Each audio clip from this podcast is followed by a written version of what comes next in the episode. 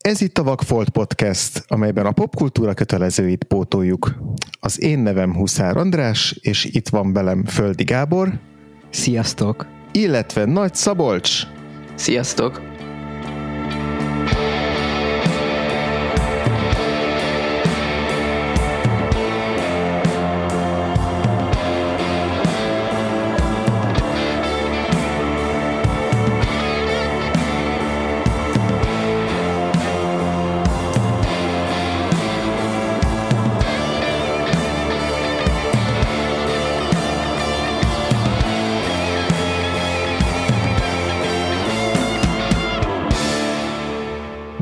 Animációs Dream Team újra összeállt, már ami az amerikai animációt illeti, mert eddig szerintem legtöbbször ilyen Pixar filmeknél találkoztunk, legalábbis a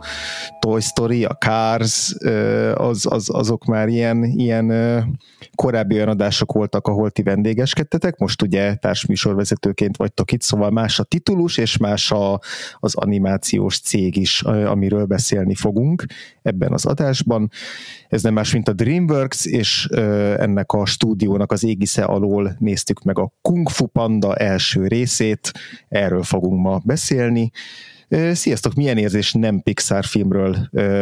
beszélni, vagy arra készülni, hogy nem Pixar filmről fogunk beszélgetni? Hát már lassan, lassan nincs olyan Pixar film, amiről ne beszéltünk volna, úgyhogy bár, bár ez is nézőpont kérdése, mert ugye mennyi Pixar dolog fog jönni az elkövetkezendő hát években, ugye. úgyhogy igazából idős korunkig csinálhatnánk ezt, de én nagyon örülök nekem, ez az egyik, én nagyon-nagyon szeretem ezt a filmet, úgyhogy, úgyhogy én nagyon örülök, hogy végre végre nem, nem a Pixarról, hanem egyáltalán nagyon szeretett filmről fogunk beszélgetni. Hát én azzal kezdeném, hogy nagyon köszönöm Andrásnak és Péternek, hogy itt most először nem vendégként, hanem társműsorvezetőként csatlakozhatok a Vakfolt podcasthez, úgyhogy nekem már ez önmagában egy óriási dolog. Az a másik pedig, hogy így hárman vagyunk először, ez pedig még szintén sokat hozzáad. Az pedig, hogy nem Pixar, hanem DreamWorks, hát, hát azt meg majd meglátjuk. Nagyon jó. Nagyon izgalmas lesz kezdem én azzal, hogy én most láttam először a Kung Fu Pandát, ugye a Vakfolt Podcast animációs évadának ez az utolsó tömbje, utolsó, nem is tudom, egy harmada körülbelül, ez csupa olyan film, amit én még nem láttam, szóval ez, ez mind-mind Vakfolt, köztük a Kung Fu Panda is. Szabi, te már azt említetted, hogy, hogy neked régi kedvenc, van kedved mesélni róla, hogy mennyire régi? Aha, szerintem Szerintem én ezt láttam moziban, tehát hm. hogy azért ez egy, tehát én ugye akkor voltam ilyen hetedik, nyolcadikas, amikor ez a moziba kijött 2008-ban,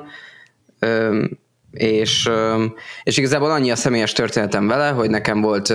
gimnáziumban egy ilyen nagyon-nagyon jó barátom, akivel együtt egyszerre voltunk betegek. Így lettünk jóba, hogy egyszerre lettünk betegek, egy suliba jártunk, és akkor valahogy így elkezdtünk dumálni, és, és elkezdtünk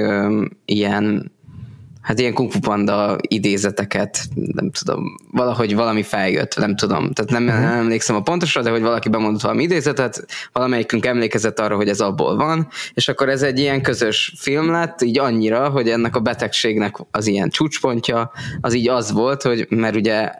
akkoriban így történtek a dolgok, aztán így a Covid miatt visszatekintve ez így már vicces, de hogy úgy néztük meg a filmet, hogy így egyszerre elindítottuk,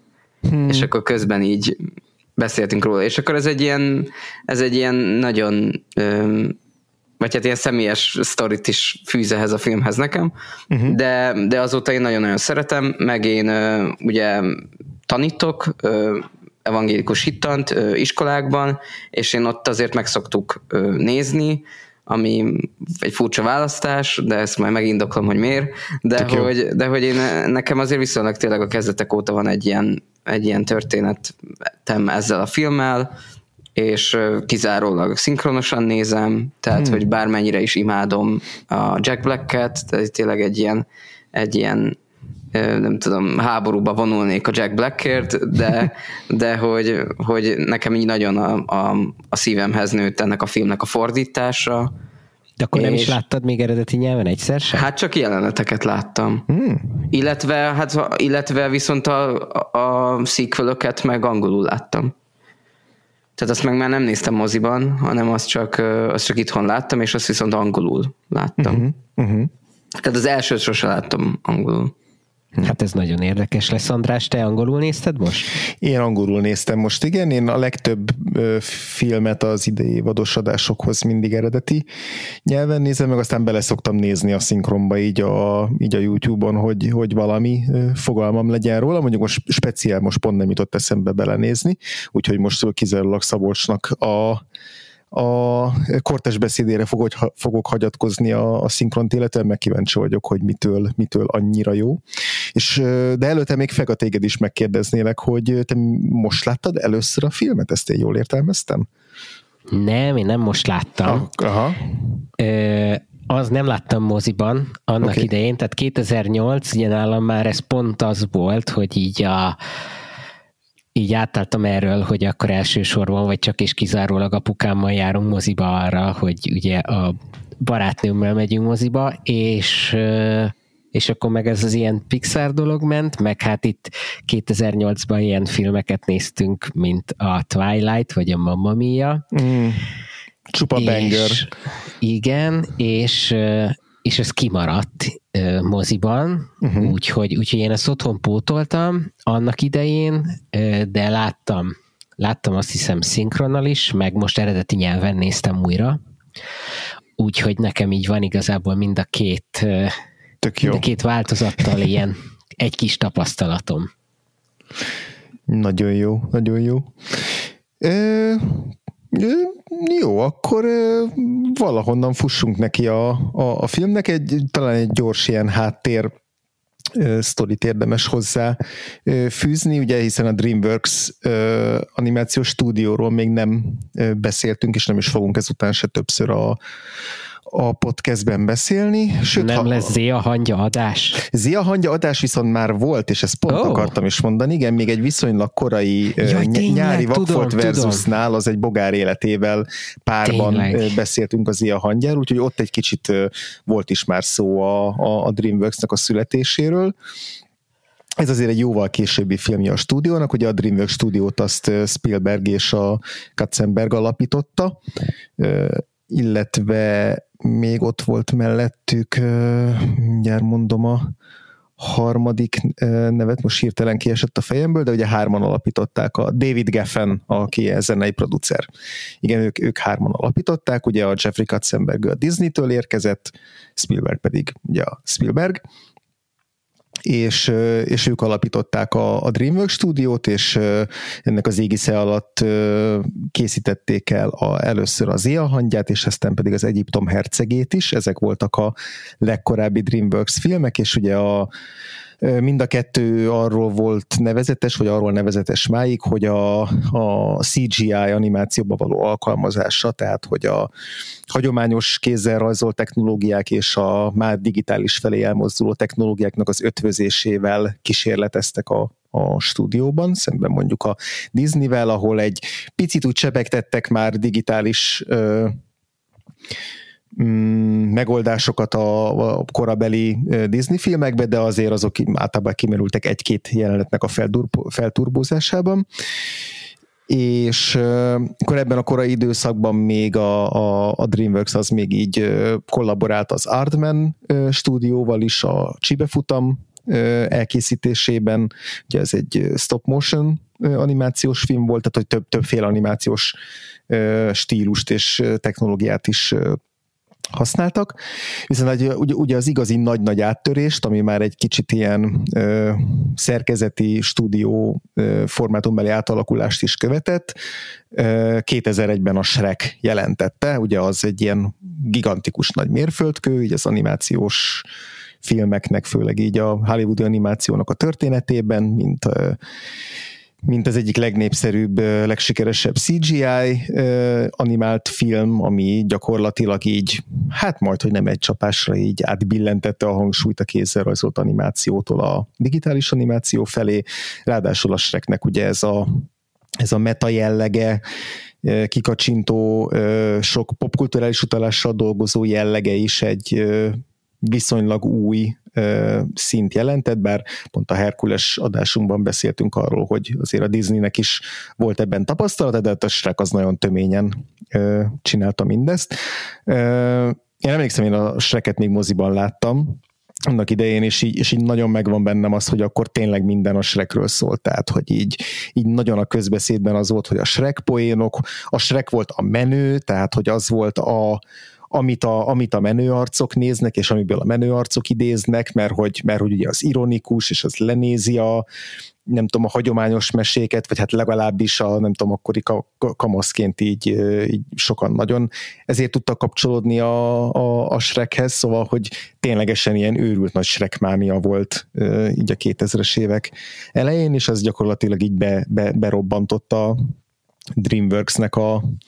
a, a, nem tudom, rakétáit. Hát a Shrek egy új korszakot indított igazából, tehát, hogy így szerintem, meg úgy uh-huh. kicsit átkerült abba is, hogy ez, amit te is mondtál, hogy a menő arcok ebből idéznek, meg ilyenek, tehát, hogy így hogy az animációs film, mint olyan, az lehet így más is, mint a mint csak ez, hogy gyerekeknek szól, és hogy ilyen pisis dolog, úgymond idézőjelbe téve, tehát hogy, hogy ebb, ahhoz szerintem a Shrek így nagyon sokat tett hozzá, hogy ez így formálódjon a, a széles közönség szemében, hogy, hogy egyáltalán hova pozícionáljuk az animációs filmeket.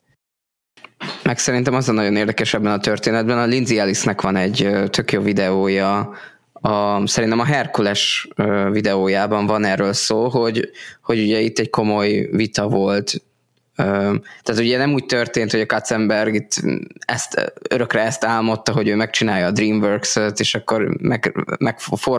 az animációt, hanem, hanem ugye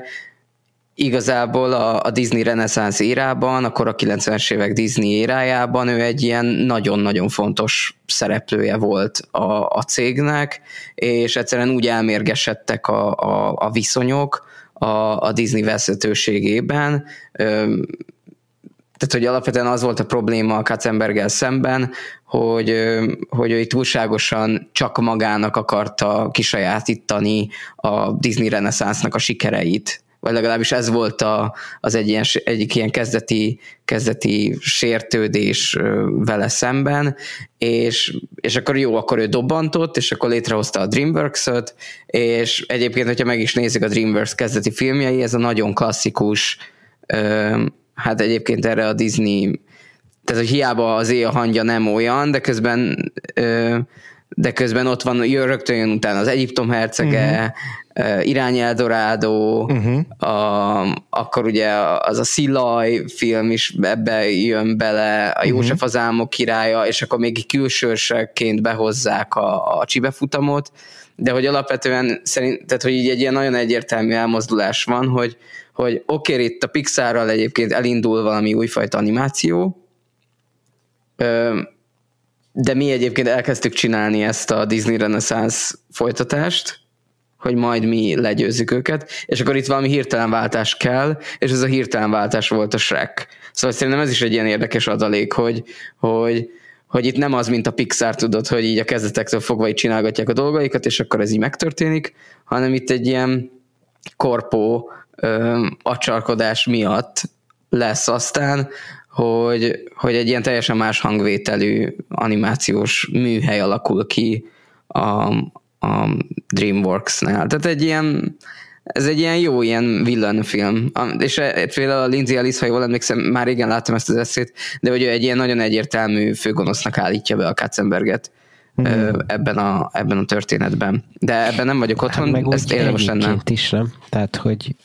amennyire én tudom legalábbis, tehát, hogy igen, egyébként sem az egyik legszimpatikusabb figura Hollywoodban. Ja, Bár igen. nyilván a Pixarnál is ugye ismerjük ezt, szóval igen. nem azért, de hogy... Igen, igen. Igen, és, és jogos, amit Szabi is mondott, hogy persze a, a Pixar már a 90-es évek második felében ezt a, a, a digitális animációs hullámot már abszolút beindította, tehát hogy inkább a kézzel rajzolt animáció az még a, még a Disney-nél próbált kapaszkodni. Ott is a DreamWorks talán azt tudta jól megfogni, és főleg pont a Shrekkel, hogy ugye a a Pixar az direkt nagyon más témákat választott, és, és direkt nagyon földhöz ragadt megközelítésből kezdett gyerekeknek is, de azért gyerekeknek szóló animációs filmeket készíteni, tehát ugye arra gondolok, hogy nem hercegnős történetek voltak, meg nem klasszikus, nem tudom, Grimmeséknek az újra feldolgozott változatai, hanem, hanem ilyen kis gondolatkísérletekből született filmek, mint a Toy Story, hogy mi lenne, hogyha mi történik, hogyha becsukjuk a gyerekszoba ajtaját, és, és ott, ott van adnak a játékok. És, és ugye ezzel, ezzel tudott nagyon friss lenni, és a, a Shrek pedig pont azt tudta megcsinálni, hogy egyrészt vissza, egyrészt ugyanabba a témakörbe nyúlt, vagy nem tudom, ugyanabba a mézesbödönbe nyúlt, mint a Disney, a klasszikus reneszánsz filmjeivel, tehát hogy abszolút egy, egy nem tudom, hercegnős ö, fentezis tematikájú mesét választott, viszont azt egy, azt egy ilyen nagyon a 2000-es évek elejé ironikus posztmodern divathoz illeszkedő hangvétellel tette meg, és így megtalálta azt a, azt a harmadik útvonalat, ami talán nem is volt világos, hogy, le, hogy van egy harmadik útvonal ehhez a, ehhez a kettőhöz, a Disneyhez meg a Pixarhoz képest így a amerikai közönségfilmes animáción belül, és, és Esek nagyon megtalálta ezt a harmadik utat. E, és érdekes, hogy ugye ez lett aztán a, a Dreamworksnek tényleg a, a zászlós hajója, és aztán ez lett így az utókor szempontjából valóban egy ilyen, egy ilyen film, még hogyha most a Fega inkább arról is beszélt, hogy a Katzenbergnek a, a megítélése az, ami, ami inkább ebbe az irányba tolódott el, de hogy, de hogy a Shreknek is van egy ilyen nagyon érdekes, és most ez nem egy Shrekadás, de azért szerintem fontos legalább egy ilyen kis rövid kitérőt tennünk, hogy Shreknek azért van egy ilyen nagyon érdekes, vegyes kulturális öröksége, hogy egyszerre egy olyan film, amit még ma is nagyon-nagyon sokan imádnak, és nagyon sokan rajonganak érte, vagy nosztalgikusokból, vagy megtalálják a, a nem tudom, az ilyen gegek szintjén a mai, nem tudom, TikTokosok is, most ezt úgy mondom, mintha szoktam volna TikTokozni, de vegyük úgy, hogy, vegyük úgy, hogy tudom, miről beszélek, mint ahogy, mint ahogy így a 2000-es évek elején is megtalálták a, a kamaszokat a Shrek poénok, de hogy másrészt van egy ilyen nagyon elavult jellege is a Shreknek, főleg mondjuk animációban, vagy az animációs technikában, de amúgy is van egy ilyen, egy ilyen, ú, ez valami nagyon, nagyon ilyen régi túlhaladott dolog, aminek a szellemisége már, már valahogy már, már nem, nem menő, tehát talán a Disney meg a Pixarnak a, az új reneszánsze miatt igazából igazából nem tudom, de, de van egy ilyen érdekes, érdekes billegése ennek a Shreknek, vagy nem tudom, hogy ti most hogy tapasztaljátok, hogy szerintetek 2023-ban milyen a Shrek megítélés. Aztán utána lassan rátérünk a Kung Fu Pandára is, csak nem tudom, szerintem így a DreamWorks kapcsán azért fontos legalább most egy pár szóba beszélni róla, mert amúgy meg valószínűtlen, hogy bármikor a Vakfoltban a Shrek adásunk lenne. Meg a, tehát, hogy akkor azt az egyértelmű vonalat húzzuk be, ugye, hogy akkor elmetleg a Shrek sikere nélkül nem készült volna el a Kung Fu Panda, ugye? Ez Tehát, hogy akkor igen. valami ilyesmit járunk körül. Igen, igen, hogy a Shrek volt az, ami a DreamWorks olyan mértékben feltette a, a térképre, hogy aztán meg tudtak csinálni egy Madagaszkárt, meg egy meg egy Kung Fu Pandát például. De amúgy szerintem egy Madagaszkár, meg egy Szilaj amúgy lehet, hogy hmm. nem? Egy, a Shreknél, mármint, hogy azokat így, egy fokkal ilyen generikebbnek érzek, mint egy Kung Fu pandát. Tehát, hogy ezért gondolnám, hogy a, uh-huh. hogy a Shrek sikerének több köze van a Kung Fu pandához, mint a, uh-huh. mint a többihez. De aztán lehet, hogy nem, csak valahogy így érzésre uh-huh. így kicsit azt gondolom, hogy így valahogy a DNS-ből sokkal több van benne. Hát meg szerintem hasonló is a témája, tehát például a Shrek 2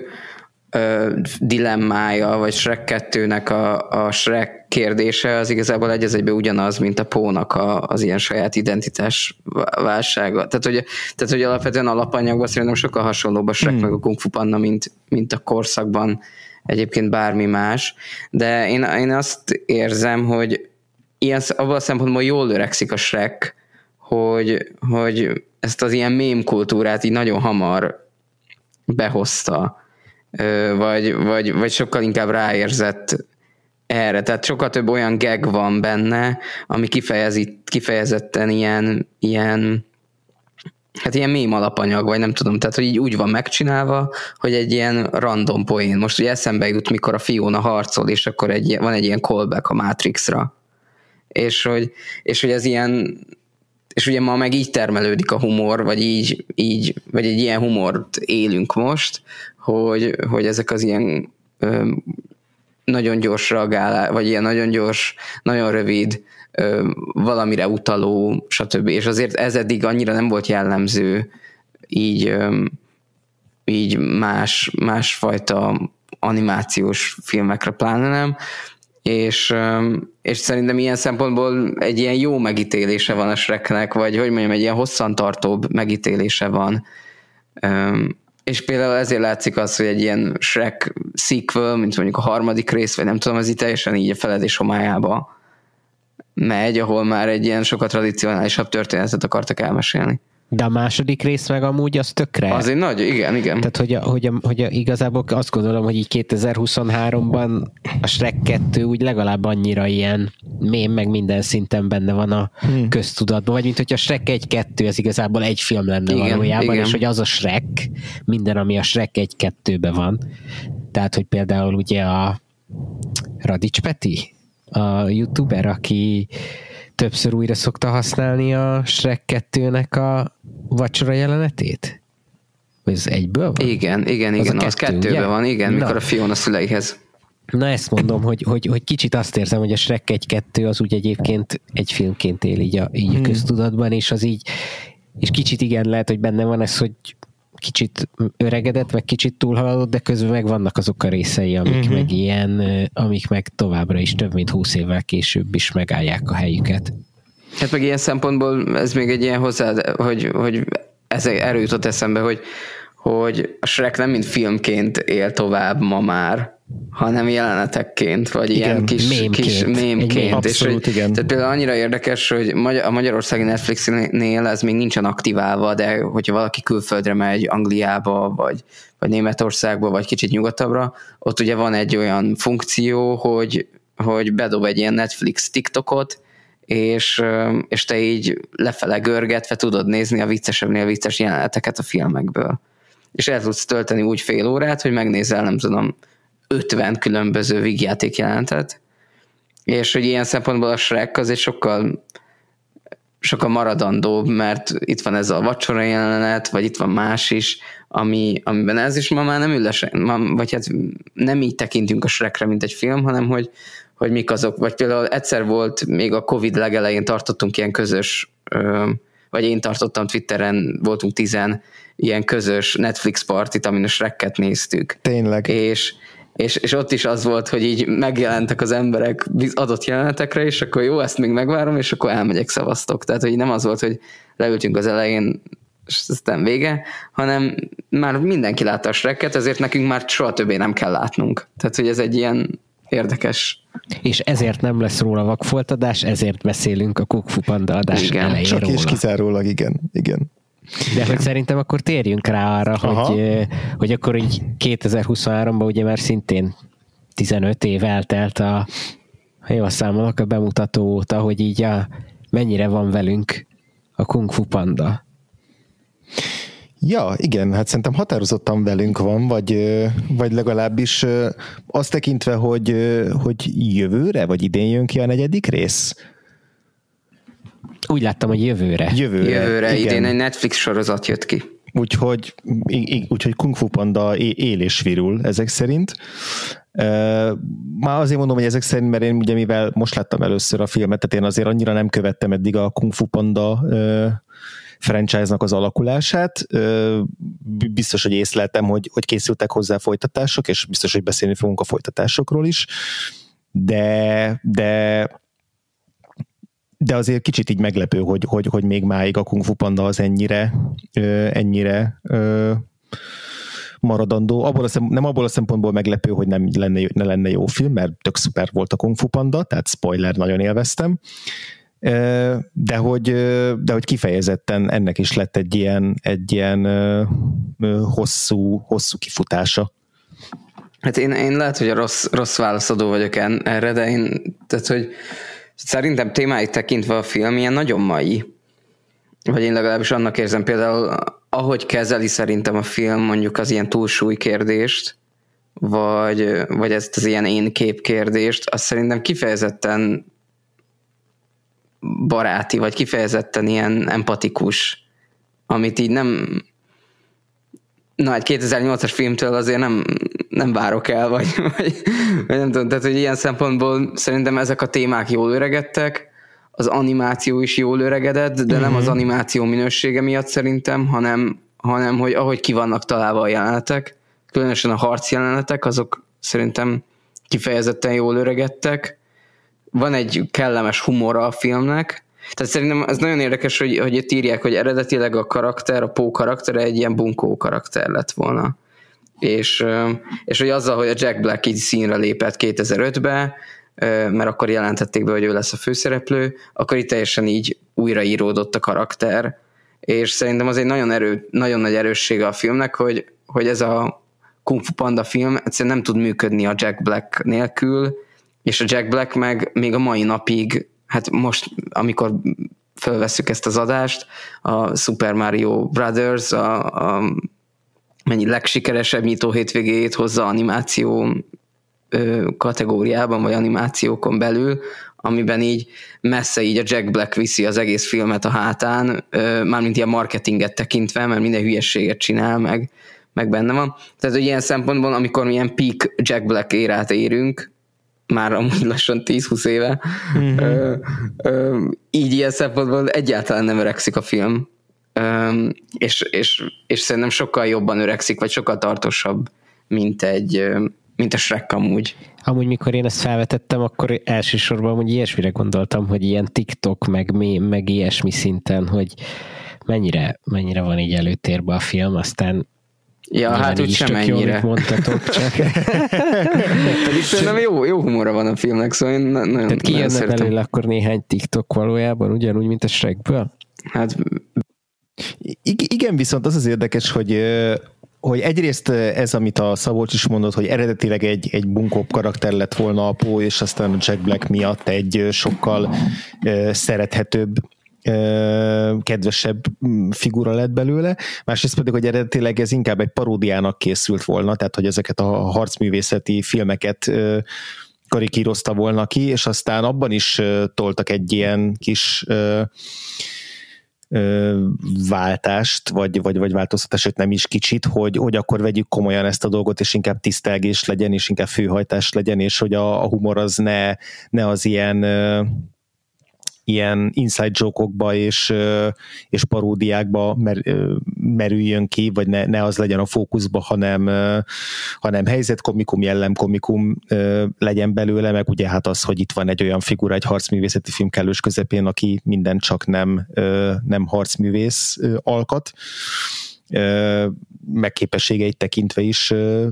elméletileg távol áll tőle, aztán ugye a film arról szól, hogy hogyan találja meg saját magát ebben az általa olyannyira rajongott kung fu világban, de hogy lényeg, amit mondani akarok, hogy, hogy pont olyan változásokat hoz, változtatásokat hoztak meg így a film fejlesztése során, ami egyrészt azt eredményezte, hogy egy sokkal kedvesebb és szerethető film lett belőle, amit tényleg sokkal könnyebb így teljes szívből szeretni. Másrészt viszont, mivel sokkal kevésbé ironikus, és lehet, hogy az eredeti tervek szerint valósították volna meg, akkor még sokkal inkább hasonlítana a serekre, mint ahogy ö, mi felfedeztük benne így a közös szálakat. Lehet, hogy akkor viszont sokkal mémesíthetőbb maradt volna, viszont nem biztos, hogy mi jól vagy jobban járunk. Ami szerintem még mémesíthetőbb, hogy, hogy azt szerintem nagyon erőteljesen alá kell húzni, bár alá is húztam már, hogy a Jack Black nélkül ez így nem működik ez az egész franchise. És így ebben a jelenlegi formájában, és, és és igazából átalakul ez a humor egy ilyen Jack Black humorát, tehát hogy, tehát, hogy aki a Kung Fu Panda humorát szereti, és tetszik neki, és vágyik rá, és, és nem tudom, annak elég fölmenni a Jack Blacknek az Instájára, vagy a TikTokjára, vagy a, a, a Jablinski Games YouTube, csodálatos YouTube csatornájára, és ott megkapja ezt. Igen, é. bár szerintem a Jack Black karakter, mármint akit ugye Jack Blackként mondjuk élőszereplős filmekből, vagy ezekről a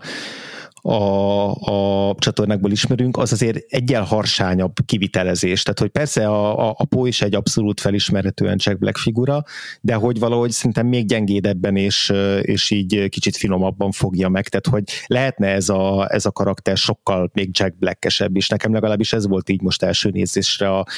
a kicsit ilyen kellemes meglepetés tapasztalatom, úgy kellemes, hogy én nagyon-nagyon szerettem a Jack Blacknek a legharsányabb verzióját is, tehát hogy azzal is tökre boldog lettem volna, és itt is nyilván vannak olyan jelenetek, ahol így ezt maximálisan kamatoztatni tudja azt az ilyen 150%-os energia szintjét, amit ő be tud dobni bármikor,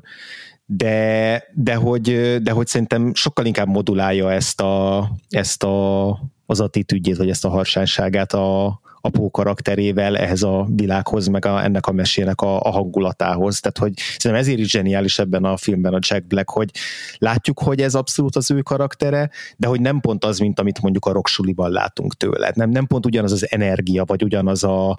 ugyanaz a, a kirobbanó ö, ilyen, ilyen szélviharszerű ö, jelenlét, mint ahogy mondjuk egy Robin Williams azért mondjuk a, a, az Aladdinban, a Jinként, ugye 110%-ig Robin Williams-t hozta, tehát hogy ebben szerintem egy tök érdekes tök érdekes az, hogy a Jack Black hogyan állt hozzá ehhez a karakterhez a, a, a stúdióban, amikor fölvette a, a hangot. Nekem erre az a elméletem, hogy igazából itt a Pó az egy ilyen generik Heroes Journey-n végigmenő karakter, és hogy az lett igazából feldúsítva uh-huh. Jack Black-kel, és ettől működik olyan jól, uh-huh. mert lehet, hogy Jack Black önmagában túl sok lenne egy ilyen hírónak, mert ugye általában az ilyen Luke Skywalkerek, meg nem tudom, ugye sokszor azt mondjuk rájuk, hogy ilyen kicsit sótlanok, meg kicsit, kicsit ilyen üresek, és hogy itt meg pont jól sikerült szerintem belőni az arányt, hogy van egy ilyen van egy ilyen széles közönség által ö, könnyen befogadható, meg könnyen azonosulható karakter, akinek mégis van egy íze, és ezt az ízt meg abból kapjuk, hogy a Jack Black experience az meg fel van vizezve. Tehát, hogy így szerintem a, a Pónak az pont az, egyik erőssége, hogy azok a dolgok, amik a, a póban megjelennek, azok kapnak egy olyan extra színezetet a Jack Black-től, tehát hogy ez, amit Szabi is említett, hogy az ilyen túlsúly, meg ilyesmi, hogy meg ez a én ilyen elképesztő rajongó vagyok, aki így mindent tud erről a dologról, és akkor ez a dolog nekem jól áll, mert hogy ezt amúgy szerintem tökre nehéz hozni, és a Jack Black amúgy vicces a, az idén láttam már egy Jack Black filmet, amit így először láttam, ez a The Big Year, aminek most hirtelen nem tudom, hogy mi a magyar címe, de hogy abban Jack Black egy ilyen egy ilyen madár rajongót alakít, akinek ugye az a, az a célja, hogy a, ezt a Big Year-t megcsinálja, ugye, ami az, hogy egy év alatt a lehető legtöbb különböző madárt nézel meg, és ugye ez egy teljes projekt, és ott is ez van, hogy a, ott az Owen Wilson játsza ugye a nagymenőt, aki tartja a rekordot, meg aki ugye kisújjából kihozza, meg ugye akinek ez az élete, meg minden. A Jack Black meg ugye ez a, ez a szerethető loser, aki meg viszont csak elképesztő rajongó, és ebből a, és van ez a hihetetlen lelkesedése, ami miatt soha nem adja fel, akkor is, hogyha egyébként mindenki azt mondja neki, hogy egyébként fel kellene adnia, és nekem egyébként a Kung Fu Pandában is, meg Póban is az a kedvencem, meg az a kedvenc jelenetem, mikor elkezdődik a tréningje, és akkor a Sifu az össze-visszaveri, és akkor a, abban bízik, hogy hát akkor valószínűleg egy idő után feladja, mert hogy hát így ezt egyszerűen nem lehet bírni, és a Pónak meg csak annyi, hogy akkor folytassuk, gyerünk, csináljuk tovább, és hogy, és hogy pont azért még nagyon jó, mert ugye itt említettem, hogy ilyen Heroes Journey, meg ilyenek, és hogy ugye kicsit ilyen furán is az ilyen kritikákban meg is említik a Póval kapcsolatban, hogy hát egyik pillanatban még a kezdő, a másik pillanatban meg már a legnagyobb király, hogy hogyha azokat a, az embereket nézzük, akik ilyen valamilyen tekintetben igazán nagy sikereket értek el, ugye azok sokszor ezt szokták mondani, hogy ezt a, egyszerűen van egy olyan képesség, hogy a kudarcot azt úgy tudják kezelni, mint hogyha a legtermészetesebb dolog lenne. És ebben a jelenetben szerintem annyira tökéletesen benne van az, hogy mire van szükség ahhoz, hogy valaki ilyen igazán jó legyen egy dologban, hogy egyszerűen a pofonokat és a kudarcokat azokat így kell tudni kezelni, ahogy Pó kezeli abban a jelenetben Szerintem a Pó karaktereben még az, az az izgalmas nekem, hogy, hogy ilyen hiba nélküli karakter nekem legalábbis. Tehát, hogy, hogy, hogy itt azért sok vád elhangzik ellene a filmben, a tigris, az Angelina Jolie ugye szapulja, mint az őrült, hogy próbálja porig alázni minden helyzetben, a sifumester is alapvetően erre törekszik, mi is azon röhögünk, hogy milyen béna ez a panda,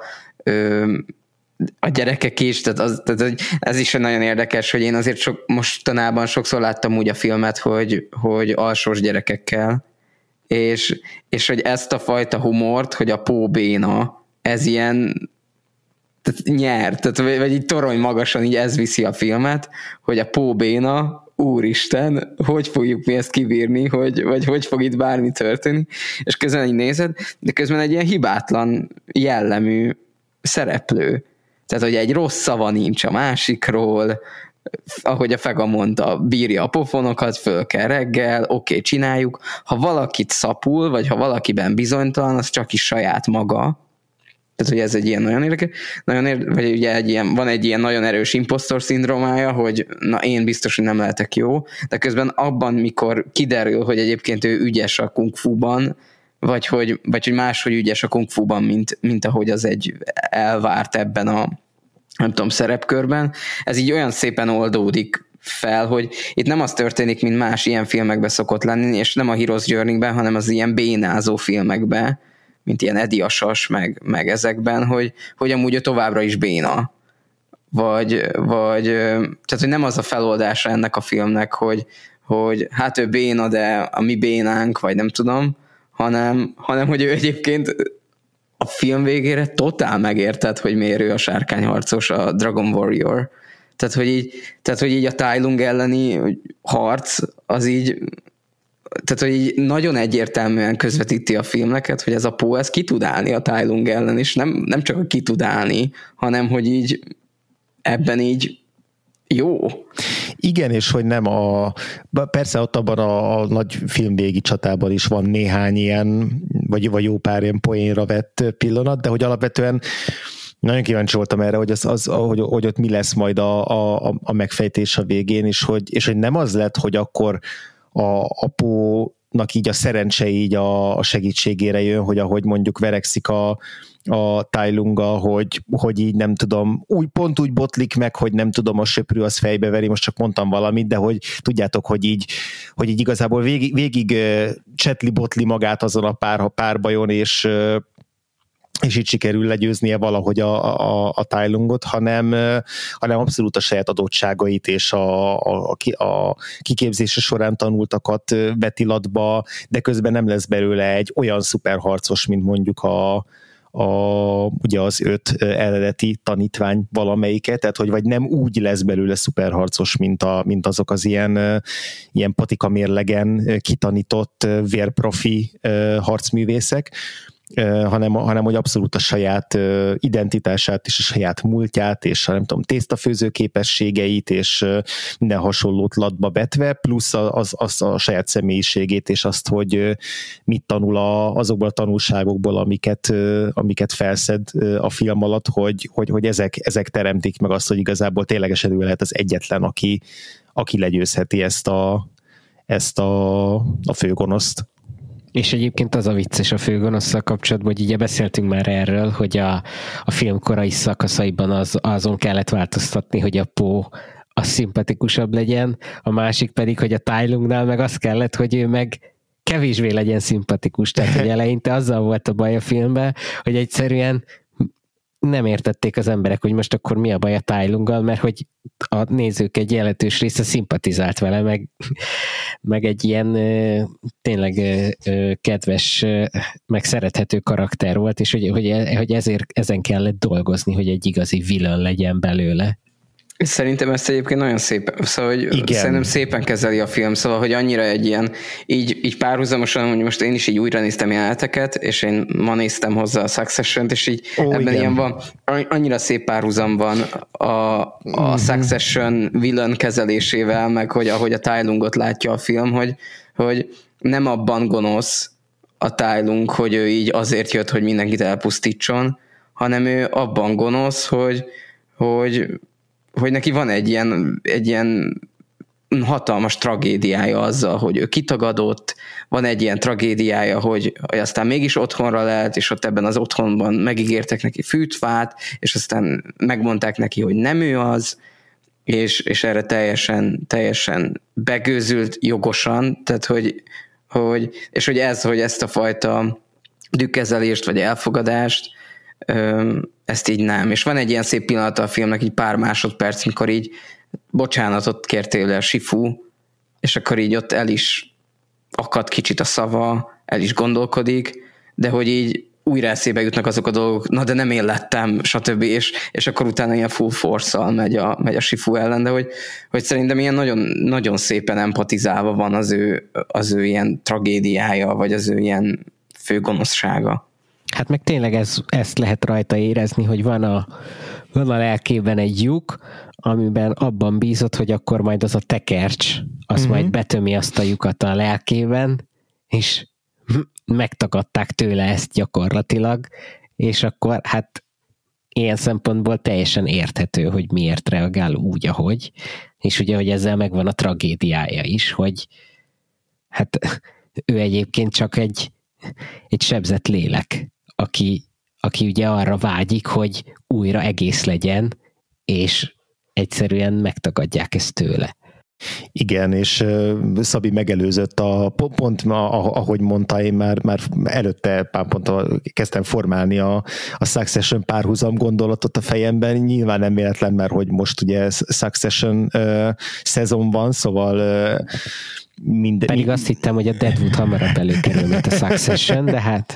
Az is elő fog majd kerülni, ha más nem egy utalás erejéig, de hogy, de hogy igen, most, most minden, mindenről a Succession családi dinamikák fognak eszembe jutni szerintem egy pár hónapig,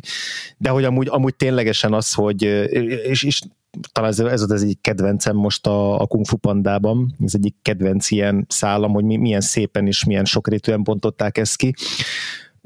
az igen az, hogy, hogy Sifu mint mester milyen hibákat követett el, és hol hibázott, és hogyan formálta ez a, a, a tanítványoknak a sorsát, és hogy egyrészt, ami, amiről most beszéltetek, hogy a, hogy a, a film vilenje, a Tai Lung miért lett olyan, amilyen, és hogy az ő útja hogyan hogyan jutott el erre a pontra, akkor nyilván az, hogy a Pó Póval szemben hogyan viselkedik a, a Sifu, és hogy hogyan változik meg az ő gondolkodása, és hogyan, hogyan nyit felé, és, és hogyan kattan benne, hogy jó, akkor őt egyszerűen máshogy kell tanítani, és,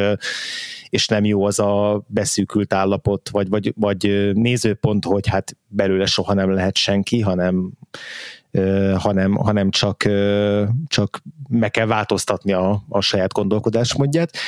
de talán ami még, még, még ennél is jobban tetszik, vagy ami egy olyan plusz adalék, amit nem is feltétlenül lett volna muszáj beletenni, de nagyon tetszik, hogy az írók beletették, az az, ahogy a, a tigris, az Angelina Jolie karaktere bekerül így középre, és hogy az ő ilyen fanatizmussal, meg az ő Póval szembeni ellenérzéseit is még pluszba sikerül színeznie és megmagyarázni a filmnek azzal, hogy ugye ő, ő lesz az a tanítvány, aki közvetlen a Tai Lung után érkezett, vagy hát legalábbis a, a flashback montázs az gyakorlatilag így rajzol föl egy timeline-t, hogy, hogy a, a Tyrungnak a bukása, az a Sifun is egy olyan sebet ejtett, hogy onnantól kezdve teljesen bezárt, és nem volt hajlandó még egy következő tanítványával olyan ö, olyan szeretetteljesen bánni, és annyi ö, annyi, nem, nem csak annyi tudást, meg reményt, hanem annyi szeretetet is belefektetni, mint a Tájlunkba, és hogy, ennek, ez, és hogy ez mennyire, mennyire megszenvedte a, a, a tigris, tehát hogy az a kis rövid flashback, amikor ő, ő gyakorol, és, és nem dicséri őt meg a, a sifu, és, és hiába vár tőle bármi elismerést, hogy ez, ez meg a tigrisbe is nagyon mélyen beleivódik, és és emiatt nem, nem hajlandó kiengedni a kezéből azt, hogy, hogy, hogy ő bizonyítani akar. Szóval ez, ez, ez is, igen, erős a Success jutott eszembe, hogy, hogy mennyire, mennyire lehet függni egy ilyen tekintélyfigurának a, az elismerésétől, vagy el nem ismerésétől, pedig aztán a, a Shifu, Shifu nem egy olyan szörnyeteg, mint a Logan Roy, csak, csak egyszerűen elkövet, elkövet hibákat, teljesen emberi hibákat, a, a, az élete során, ami így kihatással van arra, hogy a tanítványai azok hogyan, hogyan élik az életüket. Szóval ez, ez, ez, ez egy tök szép ilyen kerek dolog, amit berak a film pluszba a, a, a Pónak a Heroes Journey emellé, és, és, és ez, ez kifejezetten nagyon tetszett. És hát azért... Szerintem a, bocsánat Szabolcs, csak hogy ide kötve, hogy szerintem amúgy meg a, a filmnek az egyik legnagyobb kihagyott zicsere, hogy így a, a tigrisnek a tragédiáját szerintem azt így nem, nem bontja ki eléggé. Tehát, hogy pláne azok után, hogy itt Angelina Jolie a hangja, meg minden, tehát, hogy így, és ugye akkor itt, a, ha már maradunk a Successionnél, akkor nyilván a Shift párhuzam az így, az így szerintem egyébként adja magát, de hogy, de hogy, hogy pont azt éreztem, hogy, hogy az alapokat, vagy így a magokat tök jól elszórja ez a flashback, amit említettél, András, csak hogy, hogy én azt éreztem, hogy a, hogy a tigrisnek a tényleg a szomorúságában, meg abban, hogy ő így tényleg félre lett lökve, anélkül, hogy egyébként valaha bármit tett volna azért, uh-huh. hogy ezek a dolgok történnek vele, uh-huh. hogy akkor ő miután következik, meg éppen mikor már ott lenne a lehetősége, akkor megint megfosztják tőle, tehát hogy, hogy ugye egyrészt volt egy hatással az ő tréningére, amiről semmit nem tehetett, meg utána az, hogy amikor annak vége lett,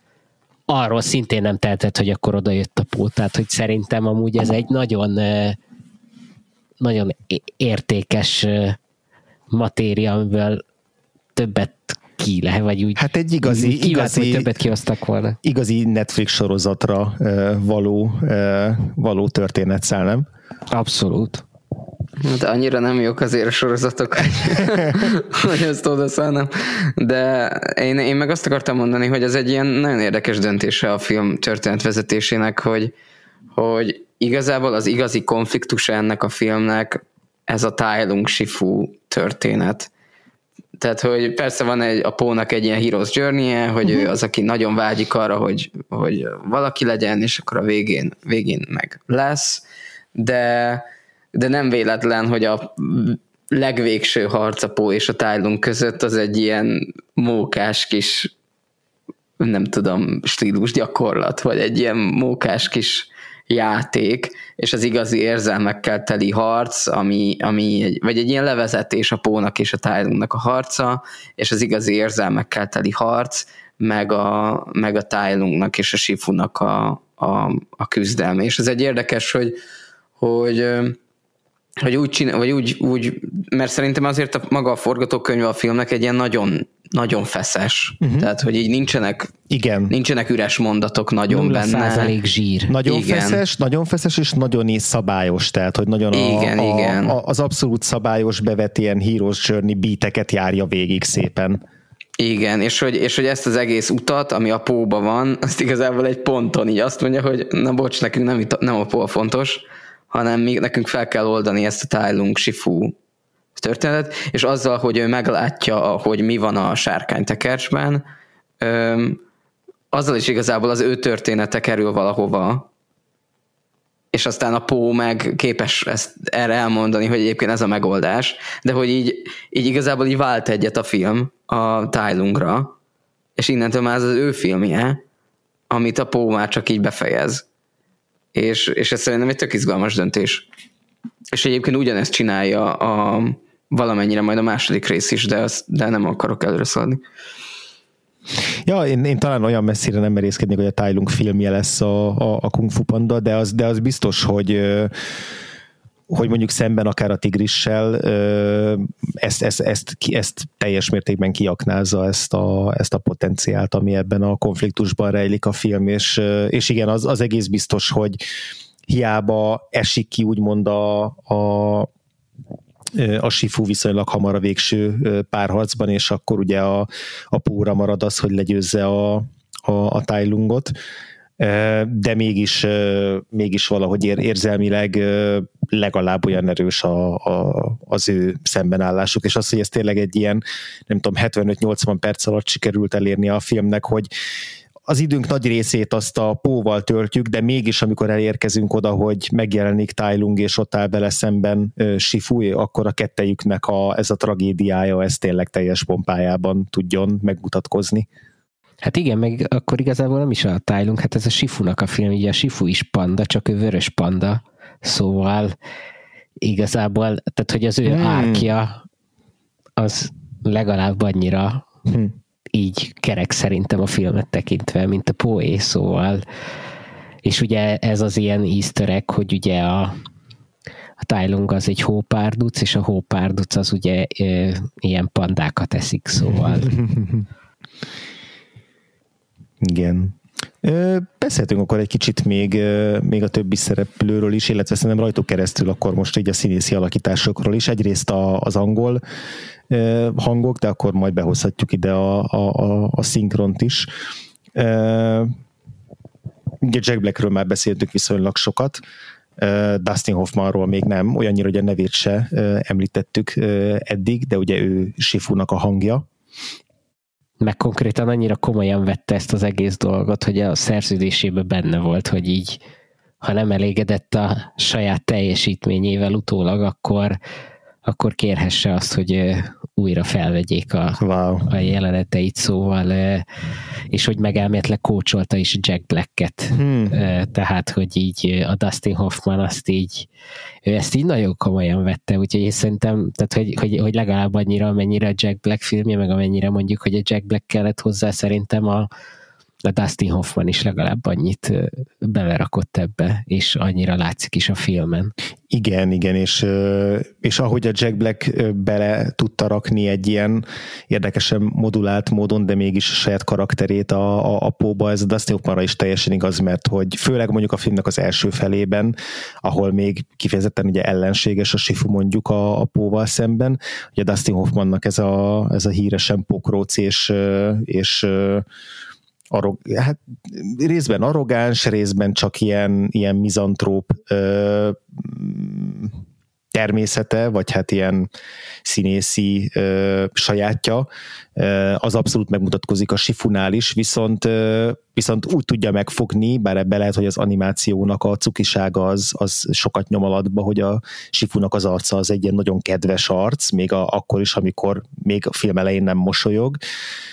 de egy kis pöttöm orra, meg a nagy személy, meg a nagy fülei, meg a kis termete miatt szerintem nagyon kis szerethető az első perctől fogva, szóval hogy ez a kombó, ez így kihozza azt, hogy, hogy igen, ő egy ilyen, ő egy ilyen koromba durva pokróc, de hogy de hogy nem lesz annyira, annyira ellenszembes figura, hogy aztán, hogy aztán ne tudjuk őt is kedvelni, amikor már egy picit megenyhül a filmnek a második felére. Meg így mindig van egy ilyen kis mosolya, tehát hogy az így, úgy, így szépen elrejtődik az ő arcában, hogy ő igazából, és jó, hát nem mindig egy ilyen szereteteljes mosoly, de hogy azért van humora, öm, tehát hogy egy ilyen élettel teli karakter, aki mozog ebben a, a egyébként ebben a nagyon leszabályozott rendszerben, amit, amit mi megismerünk ebben a kung fu-ban. És szerintem a, a nagyon érdekes, hogy van egy dinamika a Sifu és a tanítványai, meg a Sifu és a Pó között, ami egy ilyen szigorú csináljátok ezt, stb. nem tudom, és van egy más, teljesen másik dinamikája az ugvéjel, uh-huh. ami, ami pedig egy ilyen, tehát az ugvé az így szerintem lesz az egyik ilyen legviccesebb Imádom. karakter ebben, Igen. A, ebben a, a, De hogy ugye azt meg tudjuk, hogy miért alakult ki ez a, tehát hogy láttuk, hogy korábban nem ilyen mentor volt ő, hanem hogy ez már egy reakció arra, ami a Tájlanggal történt. Igen. Tehát, hogy, hogy nekem azért az azt jelenti, hogy azért bánik teljesen más, hogy a tigrissel, meg a többiekkel, Igen mert hogy ugye a tájlángos fél nem akarja elkövetni ugyanazt a hibát még egyszer, uh-huh. és akkor utána meg ugye arra kell rájönnie, hogy hát valójában mindig az adott tanítványhoz kell alkalmazkodnia, és nem ahhoz, hogy az ő korábbi tapasztalata az így hova viszi őt. Igen, és, hogy, és szerintem annyira érdekes, tehát szerintem azok a legviccesebb reakciója a Sifunak, mikor így az Ugvé mond valamit. Igen. És így, és ugye ilyen teljes badarság az egész, igazából mindegy, mindegyikről kiderül, hogy van, lesz majd értelme. Igen. Meg, hogy így mindig úgy fordítja az Ugvé, hogy, hogy hogy nincs olyan, hogy jó vagy rossz hír, és akkor kiszabadult állunk a börtönből vannak olyan, hogy rossz hírek, de csak akkor, hogyha hisz, és tudod, ilyen, ilyen, ilyen tökéletes, legalábbis így szinkronban nagyon, nagyon jó a, a versenyi László, egy ilyen nagyon idős, ilyen öblös hang, és, És Ja, de, hogy az is, de hogy az is nagyon érdekes, csak ezt akartam mondani, hogy a Sifu így megbénul az ugvé. Igen. És hogy az ugvét nagyon nehéz elképzelni egy ilyen, egy ilyen kung fu mesterként. Igen, bár hogy flashbackekben egy, egy pillanatra így felvillantják őt, hogy, hogy, hogy milyen volt, meg ugye, hogy ő három ilyen érintéssel le tudta győzni a Tailungot, szóval, hogy így látszik, hogy ő,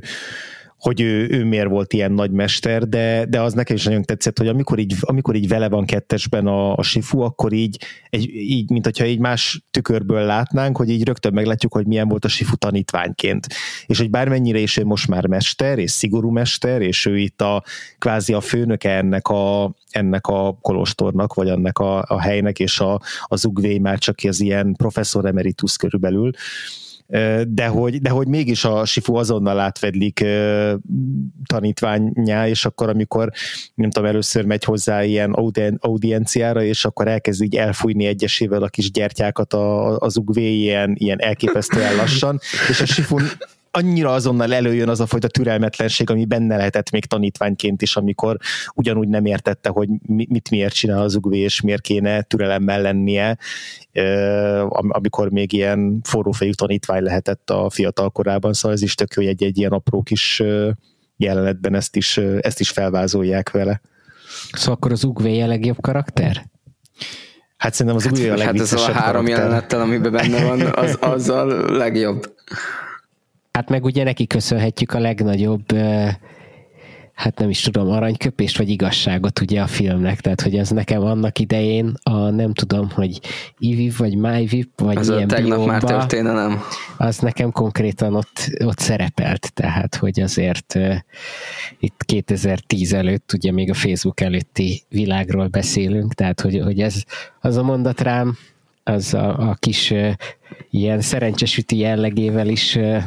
el, el, elég nagy hatást gyakorolt, és hogy a, az ugvének a, a karakteréhez meg hát tökéletesen illik, tehát hogy egyébként is ilyen mondatokban beszél, de hogy ugye ez a, ez a mondat meg a kontextusból kiragad, vagy a filmnek a kontextusából kiragadva is szerintem megállja a helyét. Igen, de például szerintem nekem egyébként nem is, nem is az volt a kedvencem, hanem nekem az a, a, a az elültetése a kedvenc jelenetem tőle. Meg ami... hogy, az, hogy ugye van abból egy post-credit, azt nem tudom, tudjátok-e? Nincs. Hogy ugye a film leges legvégén látjuk kikelni igen. azt a barackmagot. Komolyan. Aha, hát igen. Szabi, Szabi? nem Csoda. láttad végig hát a filmet? az HBO Max-et. Szabolcs! Hát ezt nem mondjátok. Bizony.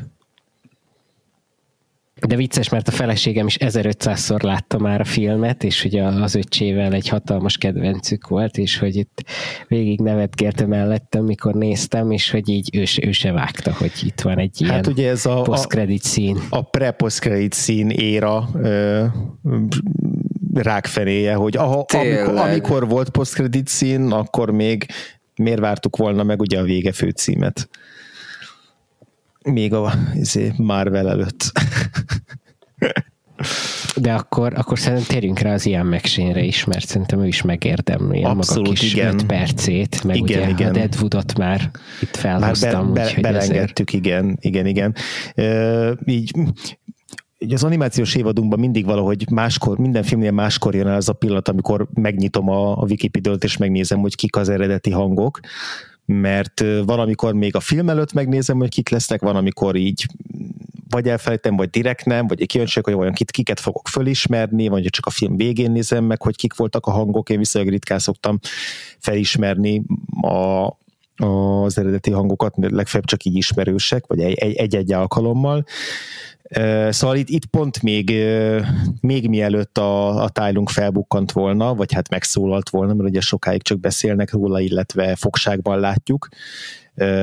akkor, akkor láttam, hogy az ilyen megsén lesz, úgyhogy, úgyhogy már akkor onnantól kezdve gyakorlatilag azonnal a helyére kattant, hogy milyen lesz ez a karakter, és így ténylegesen pont olyan lett, szóval nagyon nagyon ilyen kélyesen hozza azt a, azt a teljes, teljes gonoszságot, ami a tájlunkhoz kell. Meg hogy megvan benne ez a, hogy egy másik filmben ő lenne a főszereplő, vagy hogy mondjam, tehát hogy ugye ez a, ez ugye egy villennél nekem mindig egy nagy pozitívum, mikor egyébként azt látom rajta, hogy egy másik másik szettingben, vagy egy másik nézőpontból elmesélve igazából híróként is tudna valamilyen szempontból funkcionálni, és, és hogy szerintem ezt az ilyen megsén tök jó hozza, hogy nem, nem, nem úgy ment neki, hogy akkor ő most itt Zordon lesz, meg nem tudom, hanem hogy a saját történetének ő a hőse. És hogy ezt egyébként egy ilyen, mondom, egy ilyen hang alakításban tök nehéz szerintem lehozni, de hogy így, így, így vagy, vagy ugye azt jóval könnyebb, inkább azt mondom, hogy azt jóval könnyebb neki menni egy olyan, egy ilyen, oda mész egy ilyen DreamWorks animációs filmbe a villant szinkronizálni, akkor szerintem könnyű ebbe az ilyen én most nagyon-nagyon gonosz és nagyon vilön vagyok irányba elvinni, és hogy ő meg pont megtalálta szerintem azt az ilyen sweet spotot, hogy így, hogy ő nem, ő csak, ő csak tényleg egy, egy tragikus történettel rendelkező tanítvány. Igen, és akkor akikről még érdemes mindenképp beszélni, ugye a, a Furious Five-nak a további tagjai, mert Angelina Jolie-t már említettük, hogy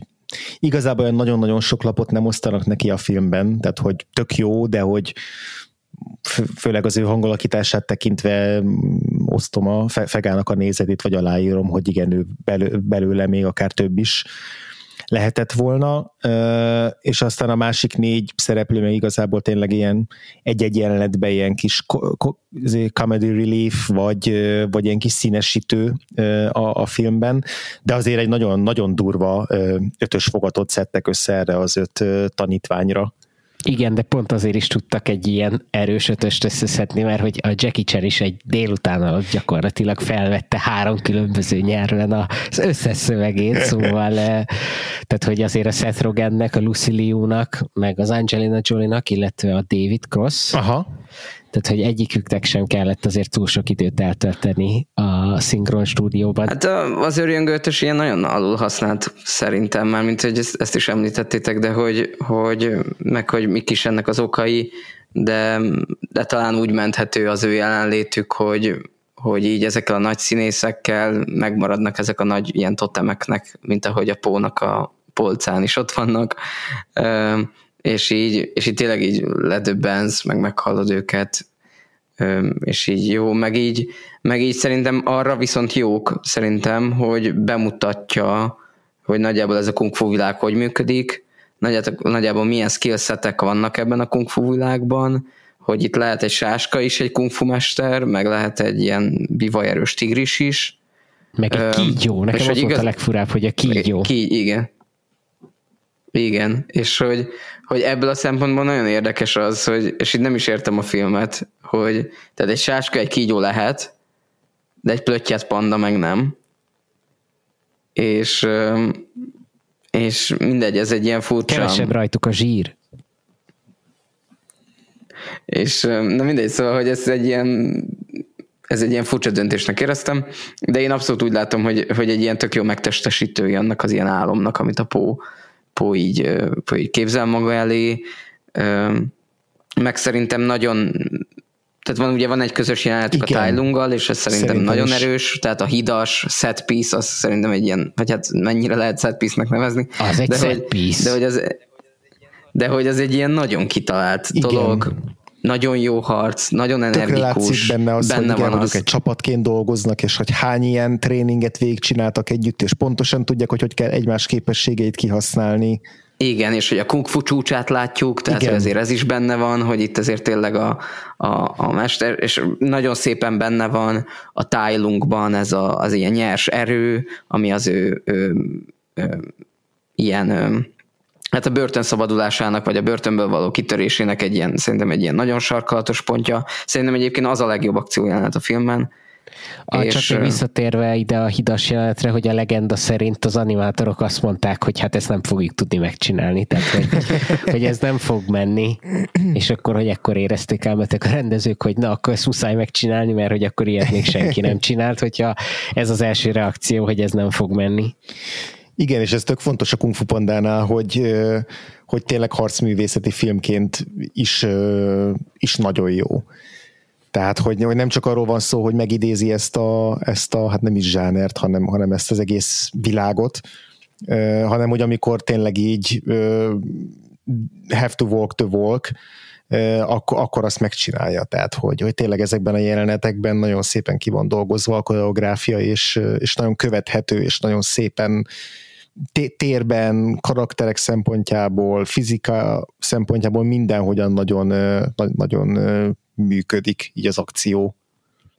Igen, meg, meg, meg hogy ilyen szó, tehát, hogy szórakoztató is az akció, tehát hogy egy ilyen, van egy ilyen nagyon izgalma, de hogy közben, közben nem, nem azt érzem, hogy az ilyen mennyire epic, vagy ilyen másfajta, másfajta érzésem van, mint hogyha néznék egy ilyen John Wick-et, vagy nem tudom, hanem, hanem abban szerintem nagyon jó a Kung Fu Panda, hogy, hogy, hogy tök jól elmagyarázza, hogy ez miért egy animációs film, és miért nem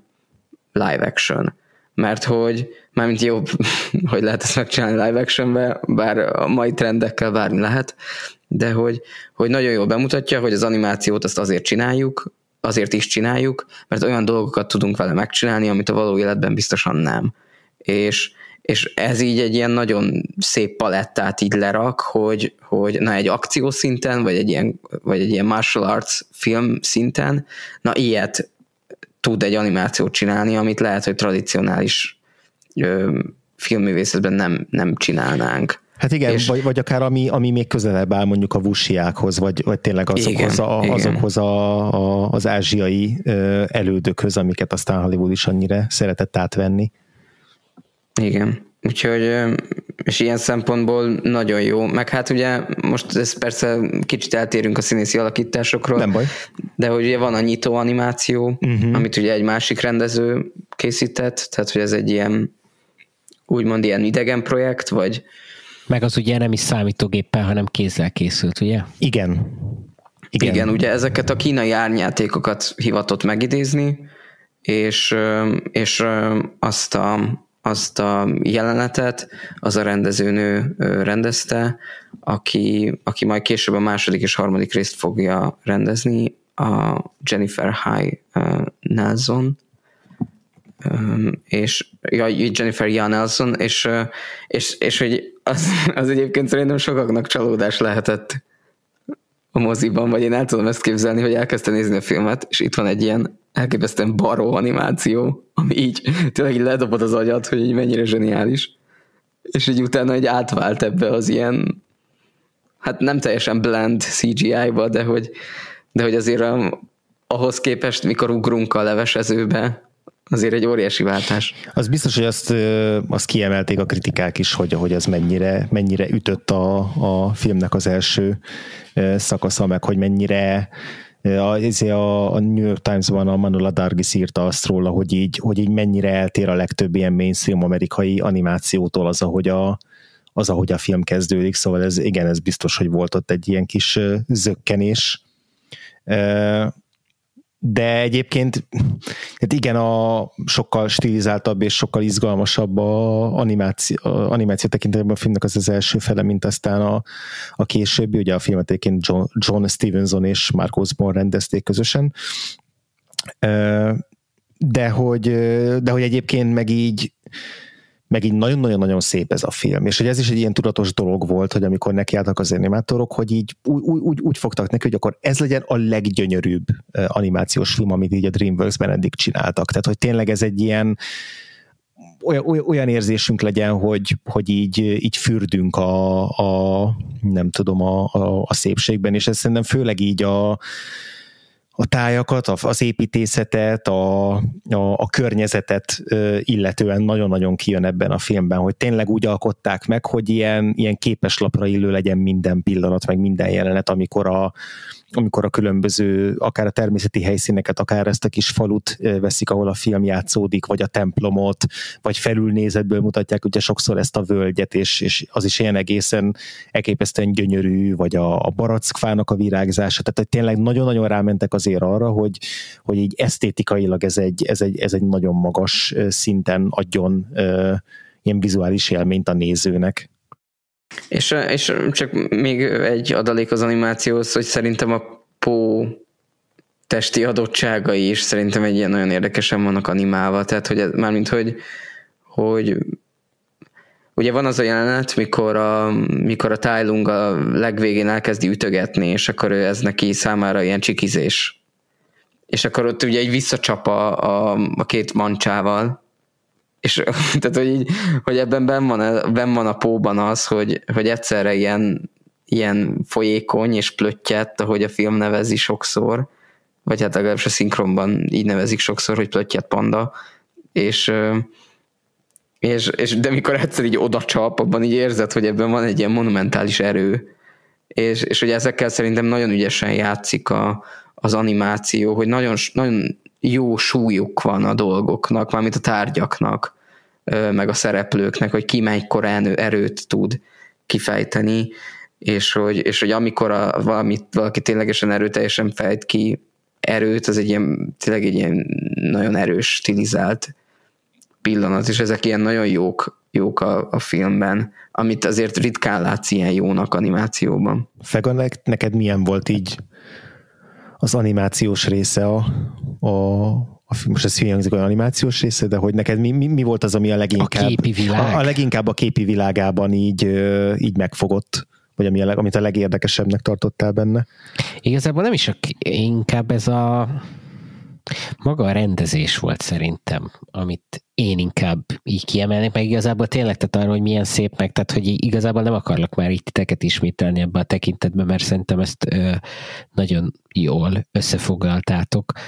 Inkább tényleg arra, hogy amit már említettünk a forgatókönyvvel kapcsolatban, hogy mennyire nincsenek benne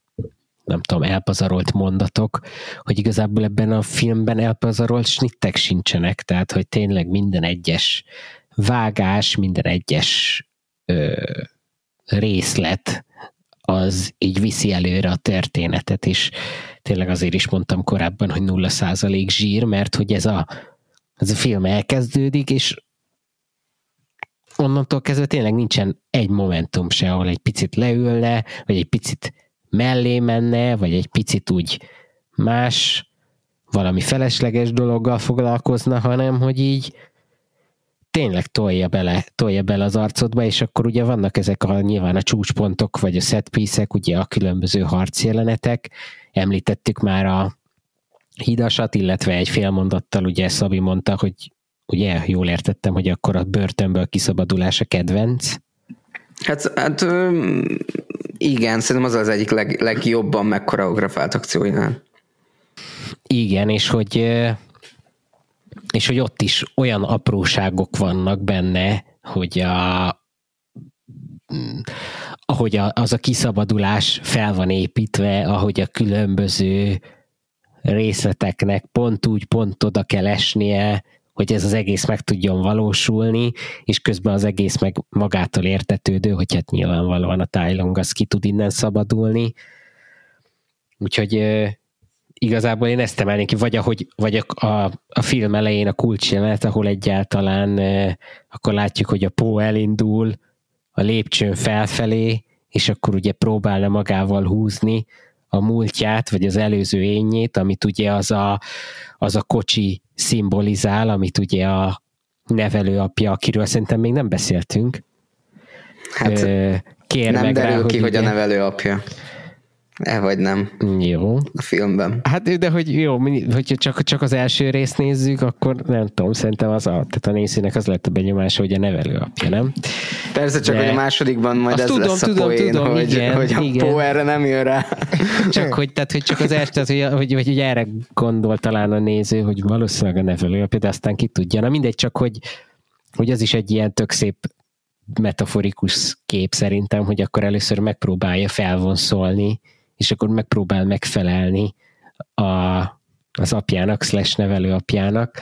és akkor utána egy viszonylag hamar feladja,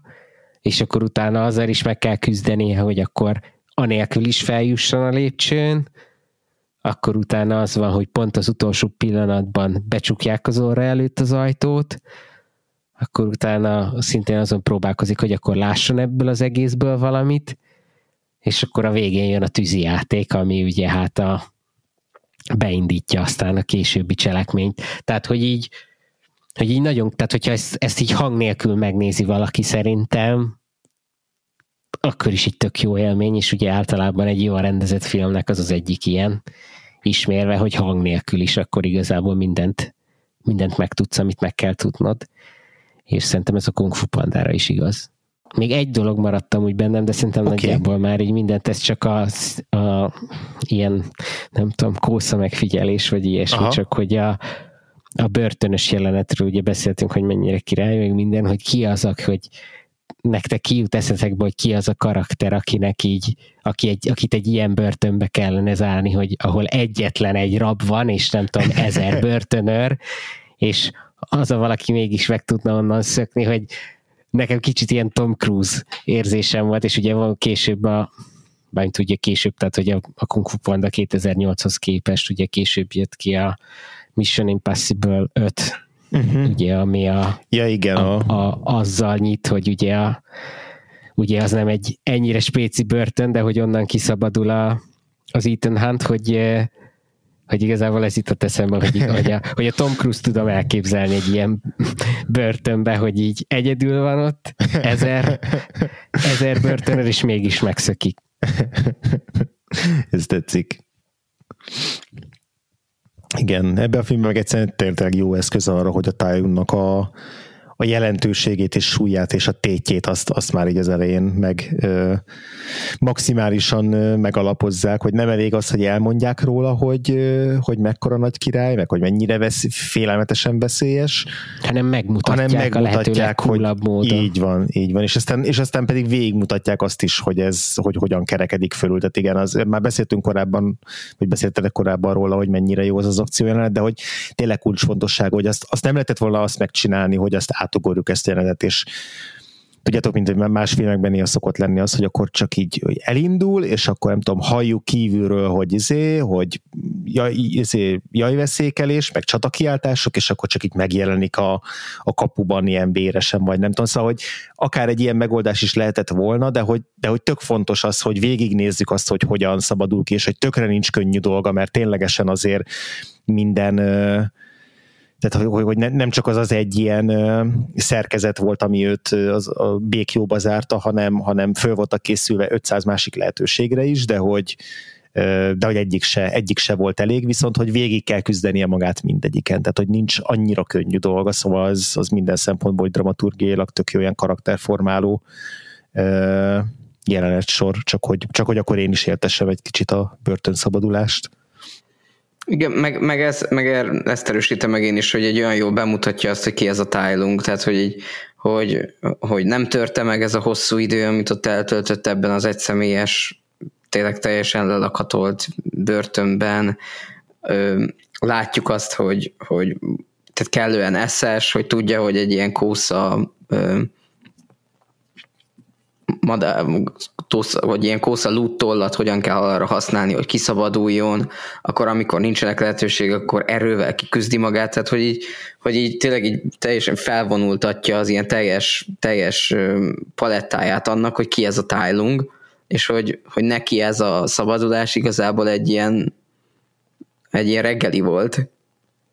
és amúgy persze az a kis apróság kellett ahhoz, hogy ő kiszabaduljon, de amikor lehetőséget kapott, az így nagyon maximálisan élt. És utána már csak akkor látjuk, hogy látjuk még egyszer, talán, és aztán a híd, és aztán a sifu, tehát hogy így van összesen négy jelenete, vagy öt, tehát hogy így és ilyen szempontból egy ilyen teljes karakterívet leír vele a film. De ez az, amit ugye a Fega mond, hogy meg ez csak egy ilyen kósza megfigyelés a Tálunk kapcsán, amit akartam mondani, hogy uh, ugye a magyar szinkronban a Kőszegi Ákos a hangja, és ez egy ilyen jó, hogy ha már a Kőszegi Ákos is a villanérában van, akkor, Igen. akkor, akkor mi, is, mi is úgy tekintsünk rá. Egyébként nekem ez azért is fontos, mert én, nekem nincs kapcsolatom az ilyen megsénnel egyáltalán. És um, és tehát, hogy nekem, nekem még az ő személyéhez sem kapcsolódik Aha. ez, tehát, hogy nálam így teljesen elválik elválik ez, úgyhogy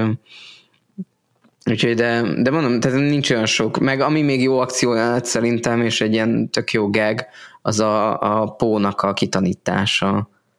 és igazából már felsoroltuk az összes akcióját a filmet, de hogy kivéve a, a képességek bemutatását az elején, a, a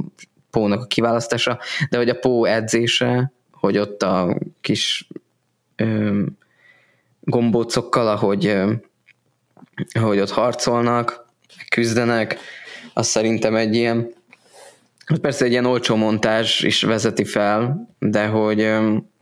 de hogy szerintem az egy azért nagyon jó, mert utána látjuk, hogy ugyanígy fog harcolni a Tájlunggal, tehát hogy azok az elemek, amik ott megjelennek, azok visszatérnek a, a Tájlunggal való harcában, és ez egy ilyen szép, szép keret.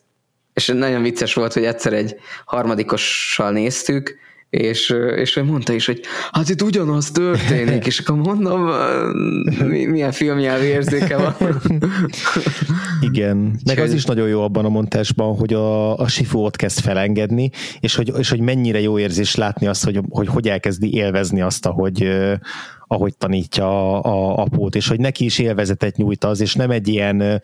gonosz undokkár örvendő élvezetet ugye akkor már, hanem, hanem egy ilyen őszinte örömet és élvezetet az, hogy, hogy hogyan fejlődik a pó, és aztán hogyan, hogyan tudja szivatni a kis kajákkal, hogy hogyan csippenti el az óra elől mindig a evőpálcikákkal azt a kis gombócot, de hogy nem adja föl, és azért, és azért ő is be tud neki valamit cselt így izé, szorítani, szóval, hogy, hogy, hogy a, a, a Sifunak a karakterívében is tök jó, és nem csak a nem csak a apó ö, milyen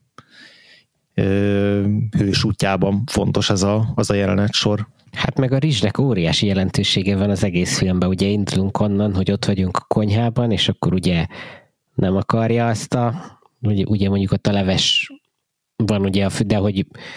mint kaja, meg rizs ugye, hogy központi dolog a pónak, és utána ugye az van, hogy a ott látjuk ugye ezt a jelenetet, ahol ugye a, a, meg kell a sifunak is ezt élnie a póval kapcsolatban, hogy akkor máshogy kell, máshogy kell őt tanítani, és akkor ugye ez ott csúcsosodik ki, hogy akkor a kajával ott játszanak, ugye, amit említettél, végén pedig ugye majd úgy éri el a tekercset, hogy azt képzeli, hogy kaja. Tehát, hogy azért ez a, ez a ugye a kaja metaforák azok közel állnak a szívemhez. És azért ez nagyon szépen végig van vívva a filmben. Igen, és ha már kaja metafora, akkor én még pont az ilyen kósza megfigyelések szegmensünkben most pont a, a a titkos adalékot akartam még kiemelni, hogy az mennyire jó, jó üzenet, meg mennyire jól összefonja a, apó történetében egyrészt a tekercset is, másrészt meg a, a, ugye az apja, vagy a nevelő apjának a, a, a film elején feldobott kis rejtéjét, hogy, hogy amikor azt mondja neki a nevelő apja, hogy a, az a, a titkos adalék, hogy nincs, nincs olyan titkos adalék, mert hogy már minden úgy jó, ahogy van, és hogy ez így, és ugye a, a tekercs is csak azt mutatja így a saját tükörképét, hogy így elég vagy te is ahhoz, hogy te legyél a, a, a sárkányharcos. Igen, ezt a Space Jam már megpróbálta így valahogy átadni, aztán itt egy fokkal jobban sikerült. Igen, igen, mert nekem, nekem nagyon tetszett, hogy, hogy, hogy, talán nem csak az van benne, hogy így, hogy így azt mondja ezzel, hogy te már most is elég vagy ahhoz, hogy, hogy önmagad legjobb verziója lehessél, hanem, hanem az is benne van, hogy így hogy de valahol meg, meg, meg mint hogyha kellene is az, hogy, hogy legalábbis az életünk egy bizonyos szakaszában kell is az, hogy legyen egy ilyen titkos adalék, amiről azt gondoljuk, hogy ez egy létező dolog, amit el tudunk érni, és hogy egy darabig kell, hogy ez hajtson minket, vagy legalábbis egy darabig akár ez is hajthat minket előre, hogy, hogy, hogy, hogy, hogy, hogy próbáljunk elérni valami, hogy legyen egy olyan vágy, vagy legyen egy olyan cél, amit így próbálunk elérni, ami valójában elérhetetlen, mert nem is létezik mert az út a lényeg, nem a cél. Igen, és akkor most már rendkívül bölcsek vagyunk mi is. De de igen, igen szóval, e, e, e, ez is nekem nagyon, nagyon tetszett ebben a titkos adalék fordulatban, vagy, vagy, vagy gondolatban, hogy, hogy nem csak egy ilyen nesze semmi fog meg jól csavar, hanem, hanem ebben, ebben önmagában benne van az is, hogy így a, hogy, hogy mennyiféleképpen vezethet minket végig az, az életünkben az, hogy, hogy hogyan próbáljuk megtalálni önmagunknak valamilyen vágyott verzióját, és hogy, és hogy erre milyen külső vagy belső motivációk lehetnek. Tehát, hogy nem, nem mondja azt a film, hogy ez egy, ez, egy, ez egy ilyen rossz szivatás volt szerintem, amit így a, akár a tekercs, akár a nevelő apa ígért, hanem hogy ez, ez szükséges volt ahhoz, hogy eljusson arra a pontra apó, hogy felismerje, hogy, hogy ez oké, okay, hogy, hogy nincs egy, nincs egy olyan titkos adalék, amit, amit megtalált, és ugye ez az, amit a, Tyl, a Tylung nem ismer föl, mert ő is kiítja a tekercset, ő is megnézi, de ő nem tudott eljutni erre a pontra így mentálisan, vagy fejben, hogy, hogy felismerje, hogy, hogy amiről beszélt korábban a, a, a Fega, vagy amiről beszéltünk korábban, hogy ott van az a lyuk benne, és hogy ahhoz, ahhoz nem lesz egy ilyen külső eszköz, amivel ezt be tudja tömködni. Szerintem az a szépsége, vagy számomra az a szépsége ennek, a, ennek az üzenetnek, hogy én általában akkor tanítom ezt, vagy akkor nézzük ezt meg, vagy részletekbe, vagy az egészét, hogyha, hogyha arra úgy van idő, hogy vannak olyan bibliai történetek, mikor az Isten kiválaszt valakit, megjelöl egy profétát, vagy, vagy szól Ábrahámnak, vagy szól Mózesnek, vagy, és hogy egy ilyen küldetésre hívja el. És, és ott egy ilyen visszatérő eleme ezeknek a bibliai történeteknek, hogy nem derül ki, hogy miért választódnak ki ezek az emberek. És sose derül ki. Tehát, hogy ez egy ilyen, tehát nem az van, hogy, ezt az Egyiptom hercege film például hogy nagyon szépen így elkendőzi, mert beállítja a Mózest egy ilyen tökéletes valakinek, de ott az van, hogy Mózest elhívja az Isten, hogy na te legyél az én követem, és Mózes azt mondja, hogy hát én dadogok, biztos nem fog beszélni, itt a testvérem Áron, majd ő. És az Isten azt mondja, hogy oké, okay, de te csináld attól még azt, amit mondok. Tehát, hogy így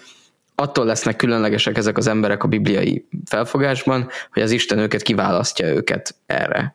és nem attól lesznek különlegesek, mert jó szónokok, vagy jó harcosok, vagy, vagy álhatatosak, nem tudom, stb. És, és két ilyen film van, ami, ami ennél a témánál szokott nálam kerülni, az egyik a Kung Fu Panda, a másik pedig a Lego kaland. Mert ott ugye ott is ez van, hogy itt nagyon hasonló a történet, hogy van egy teljesen random ember, aki kiválasztódik arra, hát kiválasztott lesz, ugye ez a Lego kalandok, vagy a Lego movie-nak a, a, az ilyen nagy történeti eseménye, hogy ez a nagy profécia kiválasztja a Chris Pratt által játszott emettet. És ugye az lesz a Lego Movie-nak az üzenete, hogy, hogy, hogy ugye ez az emett egy ilyen közönséges valaki. És hogy a közönségesben is van, lehet valami különlegesség. Um, és, és aztán egy ideig nagyon szerettem, hogy ez egy ilyen nagyon találó üzenet erre az ilyen bibliai történetek magyarázására, de aztán rájöttem, hogy a Kung Fu Panda meg még jobb, mert a Kung Fu Panda nem azt mondja, hogy az átlagember is lehet kiválasztott, vagy hogy, vagy hogy valamikor az átlagemberre van szükség, hanem azt mondja, hogy nincs olyan, hogy átlagember, hanem mindenki igazából a maga nemébe már egy ilyen vagy mindenkiben már ott rejlik a kung fu harcosságnak, vagy a sárkány harcosságnak a titka, azzal már ő kezd valamit, hogy azzal kezd is valamit, edze, kit sajtolja el magából a maximumot, vagy nem de hogy így az a kunkupannának a fő nagy üzenete, hogy, hogy ha te megérted azt, hogy egyébként tök nagy ajándék, hogy te már itt vagy a Földön a te teljes lényeddel, akkor, akkor te megérted azt, hogy igazából te magad vagy ez a titkos összetevő ebben a világban. És, és, és hogyha ezt felismerted, na akkor az elindíthat téged egy olyan folyamatra, hogy na te akkor itt sárkányharcos vagy, és leszel. És, és ez például én úgy kötöm össze, csak ez most egy ilyen kis teológiai, nem tudom, zárójel, hogy, hogy Jézus is beszél ilyenről, hogy én vagyok, a, vagy ti vagytok a föld sója. Tehát mert hogy só nélkül meg ízetlen marad a világ. És hogy szerintem ez egy ilyen jó kaja metafora is így ugye ez a Kung Pandához, de hogy, de hogy tényleg ez van ebben a filmben, és az egy ilyen nagyon egyértelmű álláspontja, hogy itt van ez a plöttyet hájas panda, akit mindenki kinevet, akinek nem kéne itt lennie, és igazából ő végig egyébként egy, egy kungfu mester volt, csak senki nem volt hajlandó felfedezni, és az derül ki a kung fu különböző karaktereiből, hogy igazából itt bárki lehet. bármilyen állat, bármilyen képességekkel és testi adottságokkal lehet kungfu mester, és, és, és, és ez az üzenet szerintem egy sokkal inkább motiváló, vagy sokkal inkább ilyen pozitív megerősítést ad, mint mondjuk az a Lego Movie üzenet, hogy hát néha tudom, hogy átlagos vagy, de néha te is lehetsz hasznos, vagy néha te is lehetsz jó. És, és ez szerintem egy ilyen tök mókás, és, és tényleg a Pó az egy tök jó karaktere arra, hogy ezt így végigvezesse. Tehát és ezért, ezért is működik ez az üzenet, mert ugye ez egy ilyen hígy magadban üzenet igazából. De azzal, hogy végigvezet ezen a Pón, aki egy ilyen kicsit ilyen különleges, meg, meg a maga nemében ilyen karizmatikus figura, aki nagyon szerethető, de, de bénácska, meg nagyon könnyű azonosulni, főleg felnőttként ezzel az impostor szindrómával, hogy ő, hogy ő igazából egy senki. Miközben azt mondja a film, hogy igazából itt mindenki egy valaki, és én ezt nagyon, nagyon, nagyon szeretem, és egyébként jó az, hogy a későbbi részekben is ugyanez az üzenet csak megerősödik, tehát hogy, hogy ott igazából nem főleg a második résznek így az lesz, ugyanaz lesz a mondani valója, mint az elsőnek, csak, csak még rá dupláznak erre. Hát húsvét hétfőn rögzítjük ugye ezt az adást, úgyhogy szerintem stílszerű, hogyha Jézussal fejezzük be. Hát ebben vagyok, bocsánat, szakmai ártalom. Hát itt öt nap izé munka után. Succession, Jézus és Kung Fu Panda. Ez a, ez a, ez a háromszög, amiben jelenleg mozgunk. És Shrek. És Shrek, igen. Shrek a, Shrek. a középen a, az összekötő, a habarcs. Uh, jó, szuper. Még mindenképpen legalább csak egy említés szinten uh, uh, hangozzon el a zeneszerzőknek a neve, főleg azért, mert hogyha Péter eljut idáig az adás hallgatásában, és uh, és, és nem mondjuk azt, hogy Hans Zimmer és John Powell szerezték közösen a filmzenét, akkor szerintem szerintem vi, vi, Hans Zimmer hamar kiszállt a történetből, úgyhogy ő csak a fő témákat köszönjük, de, de egyébként a zene az, a filmnek. Nagyon jó a zenéje, az Ugvénak a, a búcsúzása nagyon szerintem szép, az ilyen mesteri, igen. tehát ez egy gyönyörű, de én, de én rendszeresen szoktam így végighallgatni a, a, attól, a, tehát hogy onnantól kezdve, hogy a Sifu harcol a Tailunggal a film végéig, én azt a soundtracket így végighallgatom, tehát hogy ezt én így imádom. Igen, igen. John Powellnek amúgy is így a nagyon jó, jó lóra tett a, a DreamWorks-el, legalábbis a How to Train Your Dragon zenéje azt szerintem szenzációsan jó. Igen. De hát már egyébként itt a, a Kung Fu Panda előtt is ugye ő dolgozott a, a Zéa hangyán is, meg a Csibefutamon, meg a Shreken is, szóval, hogy ő abszolút a házi zeneszerzője volt már ekkor is a, a, a stúdiónak, de, de ő szerintem egy kifejezetten, kifeje, kifejezetten jó zeneszerző ahhoz, hogy egy ilyen könnyed, kalandos történethez emlékezetes témákat szerezzen, és hogy ilyen nagyon uplifting legyen a zene. Jól van. Jó, nekem még kettő Szuper. említésem vagy kettő kósza megfigyelésem van, hogyha ez a szó itt már bekerül a, a köztudatban. Az egyik az az, hogy mert itt említve lett a szinkron, meg, a, meg az angol hang, hogy a Speyer Dávid készítette a szövegkönyvét a szinkronnak, és, és hát ugye ilyen nagyon loosely adaptált szöveg, tehát hogy a, a maga, a, mármint a stílusa, a, tehát így nagyon, nagyon kitalált egy ilyen, egy ilyen egy ilyen nagyon sajátos stílust a Pónak, a szöveget, tekintve Gáspár András a Pónak a szinkrohangja, és, és igazából ez az ilyen vicceskedő, vagy ilyen kis kedveskedő, ilyen slang az, ami az ő stílusát jellemzi, hogy, hogy ó, hát ha az őrjön gőtössel találkoznék, az igazi nagy bareszság lesz, meg nem tudom, ami így leírva elég kínosan hangzik, de hogy, de hogy ez az ilyen dorki karakter így nagyon erősen átjön, átjön a, a, a szövegből, és, és inkább, és én például ezért szeretem nagyon a szinkront, mert hogy, hogy ez az ilyen dorki szöveg, ez így nagyon jól átjön, de ez a Speyer Dávid szövegkönyveire egyébként jellemző, hogy ugye így neki köszönhetjük ezeket a, a, az ilyen nagyon, nagyon szabadon vett ö, ö, magyar szövegeket, tehát a legextrémebb ugye az Asterix-nek a filmeknek a szövegei, amik ugye rímelnek,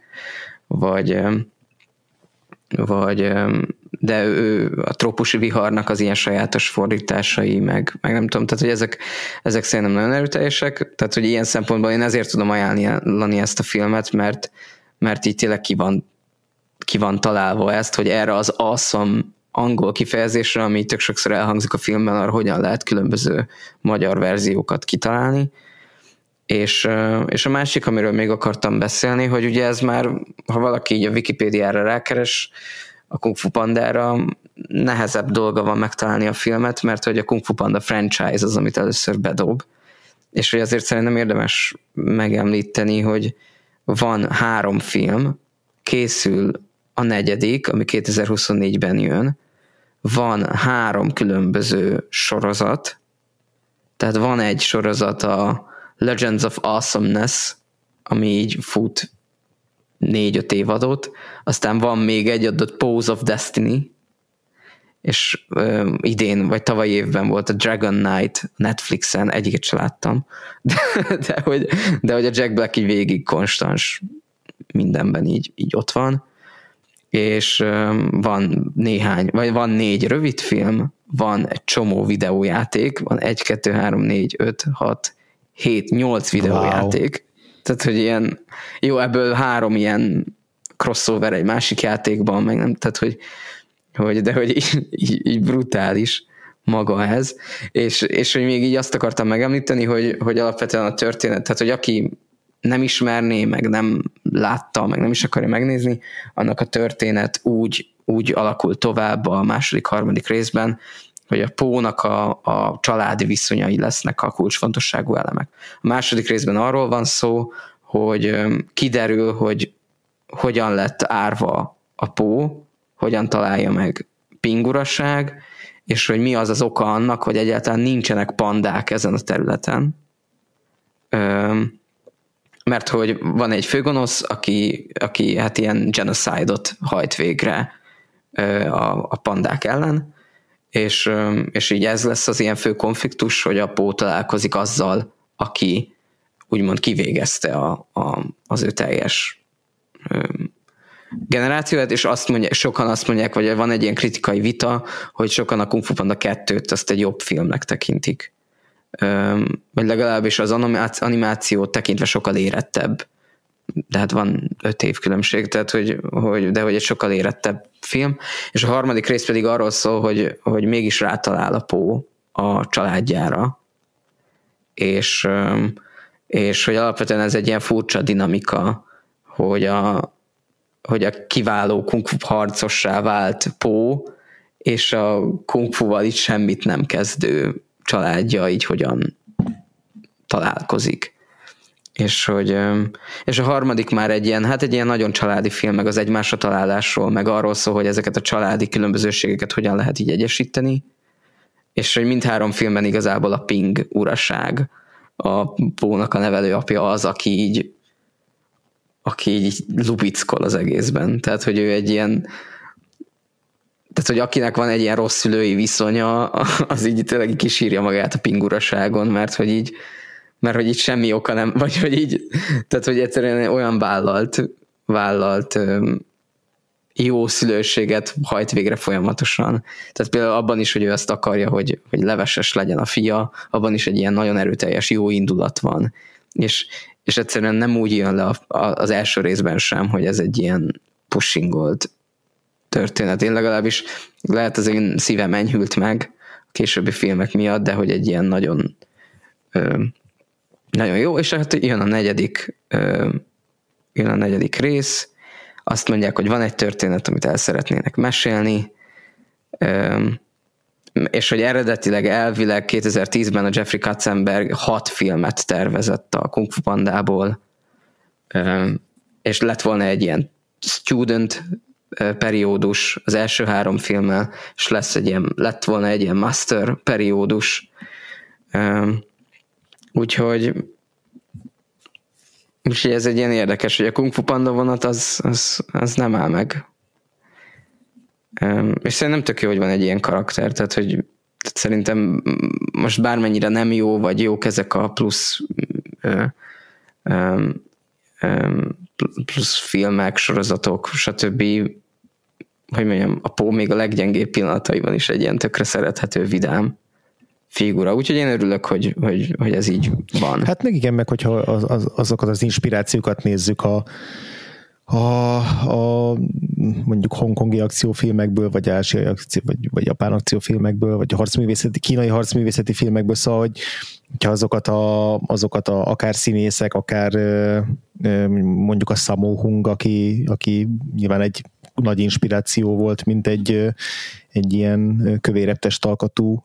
harcművész főhős a, a póra. Szóval, hogy, hogy ott is azért úgy működött, hogy volt egy film, és akkor utána készült hozzá egy rakat folytatást, hogy, hogyha, hogyha bejött az az ötlet. Úgyhogy akár, akár jó, hát nem, nem ez mozgatta a DreamWorks-öt abban, hogy készüljenek folytatások, de ha ebbe a kontextusban nézzük, szerintem azért is tud működni, az akár ez a hat filmből álló ív, amit, amit fölrajzolt előre a Katzenberg, hogy igen, tanítvány, aztán mester, ebbe szerintem ténylegesen benne van a, a, a, a potenciál, vagy hát benne van az, hogy miért ne lehetne egy ilyen széria a, a, a Pó ö, körül. Ö, jól van. Egyébként most így elgondolkoztam, hogy én nagyon élveztem a Kung Fu Pandát, nem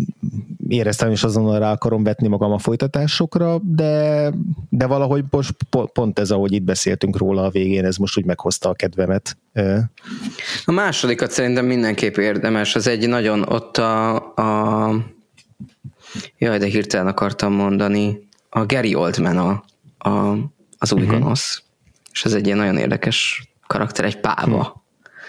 és, és szerintem az, az tényleg jó. jó, és hogy, tehát, hogy tényleg abszolút tudja hozni azt, amit az első, Tök első jó. hoz. A három egy picit gyengébb, de hogy, hogy mondjam, tehát, hogy azért, hogy egy ilyen trilógiát lehozni, tehát, hogy ez egy, hogy mondjam, tehát, hogy aki szerette az első részt, azt a harmadikat is na- nagyon szereti. És így, és így ilyen szempontból a minőségben eléggé konstans, ami azért ritka. Tehát most, tehát főleg, hogyha a Shrek-et nézzük, azért ott óriási lefelé ugrás van a harmadik hmm, rész tekintve. Igen, igen. Hát van olyan szeglet az internetnek, ahol a Kung Fu Panda trilógia az a, bár a Toy Story már nem trilógia, hanem ugye négy rész, de hogy az így felé van helyezve nyilvánvalóan én ezzel nem értek egyet, de attól függetlenül, hogy ez egyáltalán felmerül, meg ilyesmi, azt szerintem elég árulkodó. Hm. Jól van, akkor hogyha senkiben nem marad semmi, akkor szerintem itt le is kerekíthetjük a Kung Fu Panda adásunkat. Én tökre örülök, hogy megnéztük ezt a filmet, meg hogy ugye DreamWorks is képviseltette magát az animációs évadunkban. Meg hosszabbak lettünk, mint a film, ami azért mindig, mindig egy öröm. Abszolút, és nagyon örülök, hogy veletek tudtam beszélgetni erről a filmről. Nagyon köszönöm, hogy itt lehettem, és innen is üdvözöljük Frívót, és kitartást kívánunk a picikhez. Igen, én is nagyon örülök. Jól van. Köszönjük akkor el a hallgatóktól. Fega és Szabolcs, titeket hol követhetnek a hallgatóink, hol vagytok jelen az interneten? Kezdem én. Twitteren kövessetek, ez nagy, alsóvonás, és igazából csak egy ilyen product placementem van, hogy bár a Twitterről ki van toltva, tiltva most jelenleg, de egy kollégámmal van egy közös substackünk, amiben alapvetően a kereszténység, közélet és kulturális témákban írunk minden pénteken, és hébe-hóba azért egy ilyen filmes, filmes dolog is beesik. Írtam már például, vagy írtunk már például a, a a Zambó Jimmyről szóló királysorozatról, de a Hexről is valamennyire írtunk már, úgyhogy hébe-hóba vannak ilyen filmes, filmes vagy sorozatos témájú szövegek, úgyhogy ezt tudom ajánlani, és remélem, amíg ez a Twitter Substack harc nem tart sokáig, és nem lesz többé száműzve a, a Twitteremből. ez a, tehát a keresztény kultúra uh, Substack, uh, iratkozatok fel rá, nagyon érdemes. Uh, Fega? Hát engem Twitteren az alsóvonás Fega alsóvonás uh-huh. csatornán lehet megtalálni, illetve Letterboxdon meg tudjátok nézni egyéb milyen filmeket nézek, illetve Serialized-en, Serialized-en pedig a sorozatos dolgokat is uh, tudjátok követni, úgyhogy Fega fe, néven mindkét platformon megtaláltok. Szuper. Én Gains néven vagyok fönt a, a Twitteren és a Letterboxdon is, Twitteren még egy alsó vonást tegyetek mögé, és úgy megtaláltok. A podcast pedig megtalálható egyrészt az összes létező podcast hallgató platformon, a Spotify-on is, a YouTube-on is feliratkozhattok, értesítést is kérhettek az éppen érkező új adásokról. Ugye mostanában egy picit felborult a, még ez a két heti menetrend is néha egy picit el vagyunk csúszva korábban meghirdetett menetrendünktől, de azért többé-kevésbé tudjuk tartani de hogyha semmiképp nem akartok lemaradni egyik adásunkról se, akkor ezeken a, ezek, ezen platformok, platformok valamelyikén kövessetek be minket. Van Twitter oldalunk, van Facebook oldalunk is, ott is figyelhetitek a fejleményeket, illetve van egy Facebook csoportunk, a Vagfolt Podcast társalgó, ahol az adott epizódok kiposztolásán túlmenően mi is és a társalgó tagjai is szok, szoktunk posztolni mindenféle filmes hírrel, sorozatos témával kapcsolatban, felteszünk kérdéseket egymásnak, megosztjuk, hogy éppen ki mit látott az adott héten, szóval igenis ehhez hasonló beszélgetésekhez tudtok csatlakozni a Facebook csoportunkban, a társalgóban, illetve van egy Patreonunk is, ahol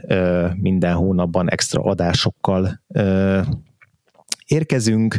ez a patreon.com per Vagfolt Podcast, hogyha csatlakoztok az ottani támogatói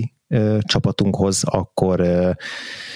Ebben a hónapban, áprilisban például a Wick negyedik részéről egy kibeszélőt biztosan ö, meg tudtok hallgatni, de ö, friss filmek kibeszélőin túl még egyéb adástípusokkal is szoktunk jelentkezni. Lehet, hogy sorozatokról is fogunk majd beszélni ott. Olyan sorozatokról, amit ebben az adásban is sokat hallhattatok. Könnyen elképzelhető, lehet egy tippetek, hogy ez melyik sorozat lesz,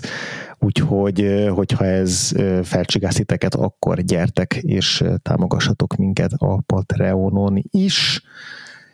E, és akkor lassan a animációs évadunk finisébe érkezünk, ez ugye ez egész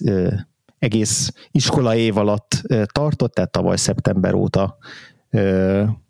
térképezzük fel az animáció számunkra eddig ismeretlen pontjait. Még három adás van hátra, és a soron következőben egy évet haladunk előre. 2009-ből fogjuk megnézni a Coraline és a Titkos Ajtó című filmet, ami Neil Gaiman regényéből készült, és Báb animációs film, ismét találkozhatunk Henry Selikkel, akivel pont a Patreonon foglalkoztunk már egyszer a Karácsonyi Lidérsznyomás című film kapcsán, de most a főfédünkben is elő fog kerülni ez a rendező, úgyhogy a Coraline-t fogjuk sorra venni. Legközelebb, ez várhatóan két hét múlva lesz, addig is köszönjük nektek a figyelmet, és még egyszer köszi műsorvezető társaimnak a részvételt, mindenkinek szép jó estét vagy napot attól függően, hogy éppen mikor hallgatjátok az adást. Sziasztok!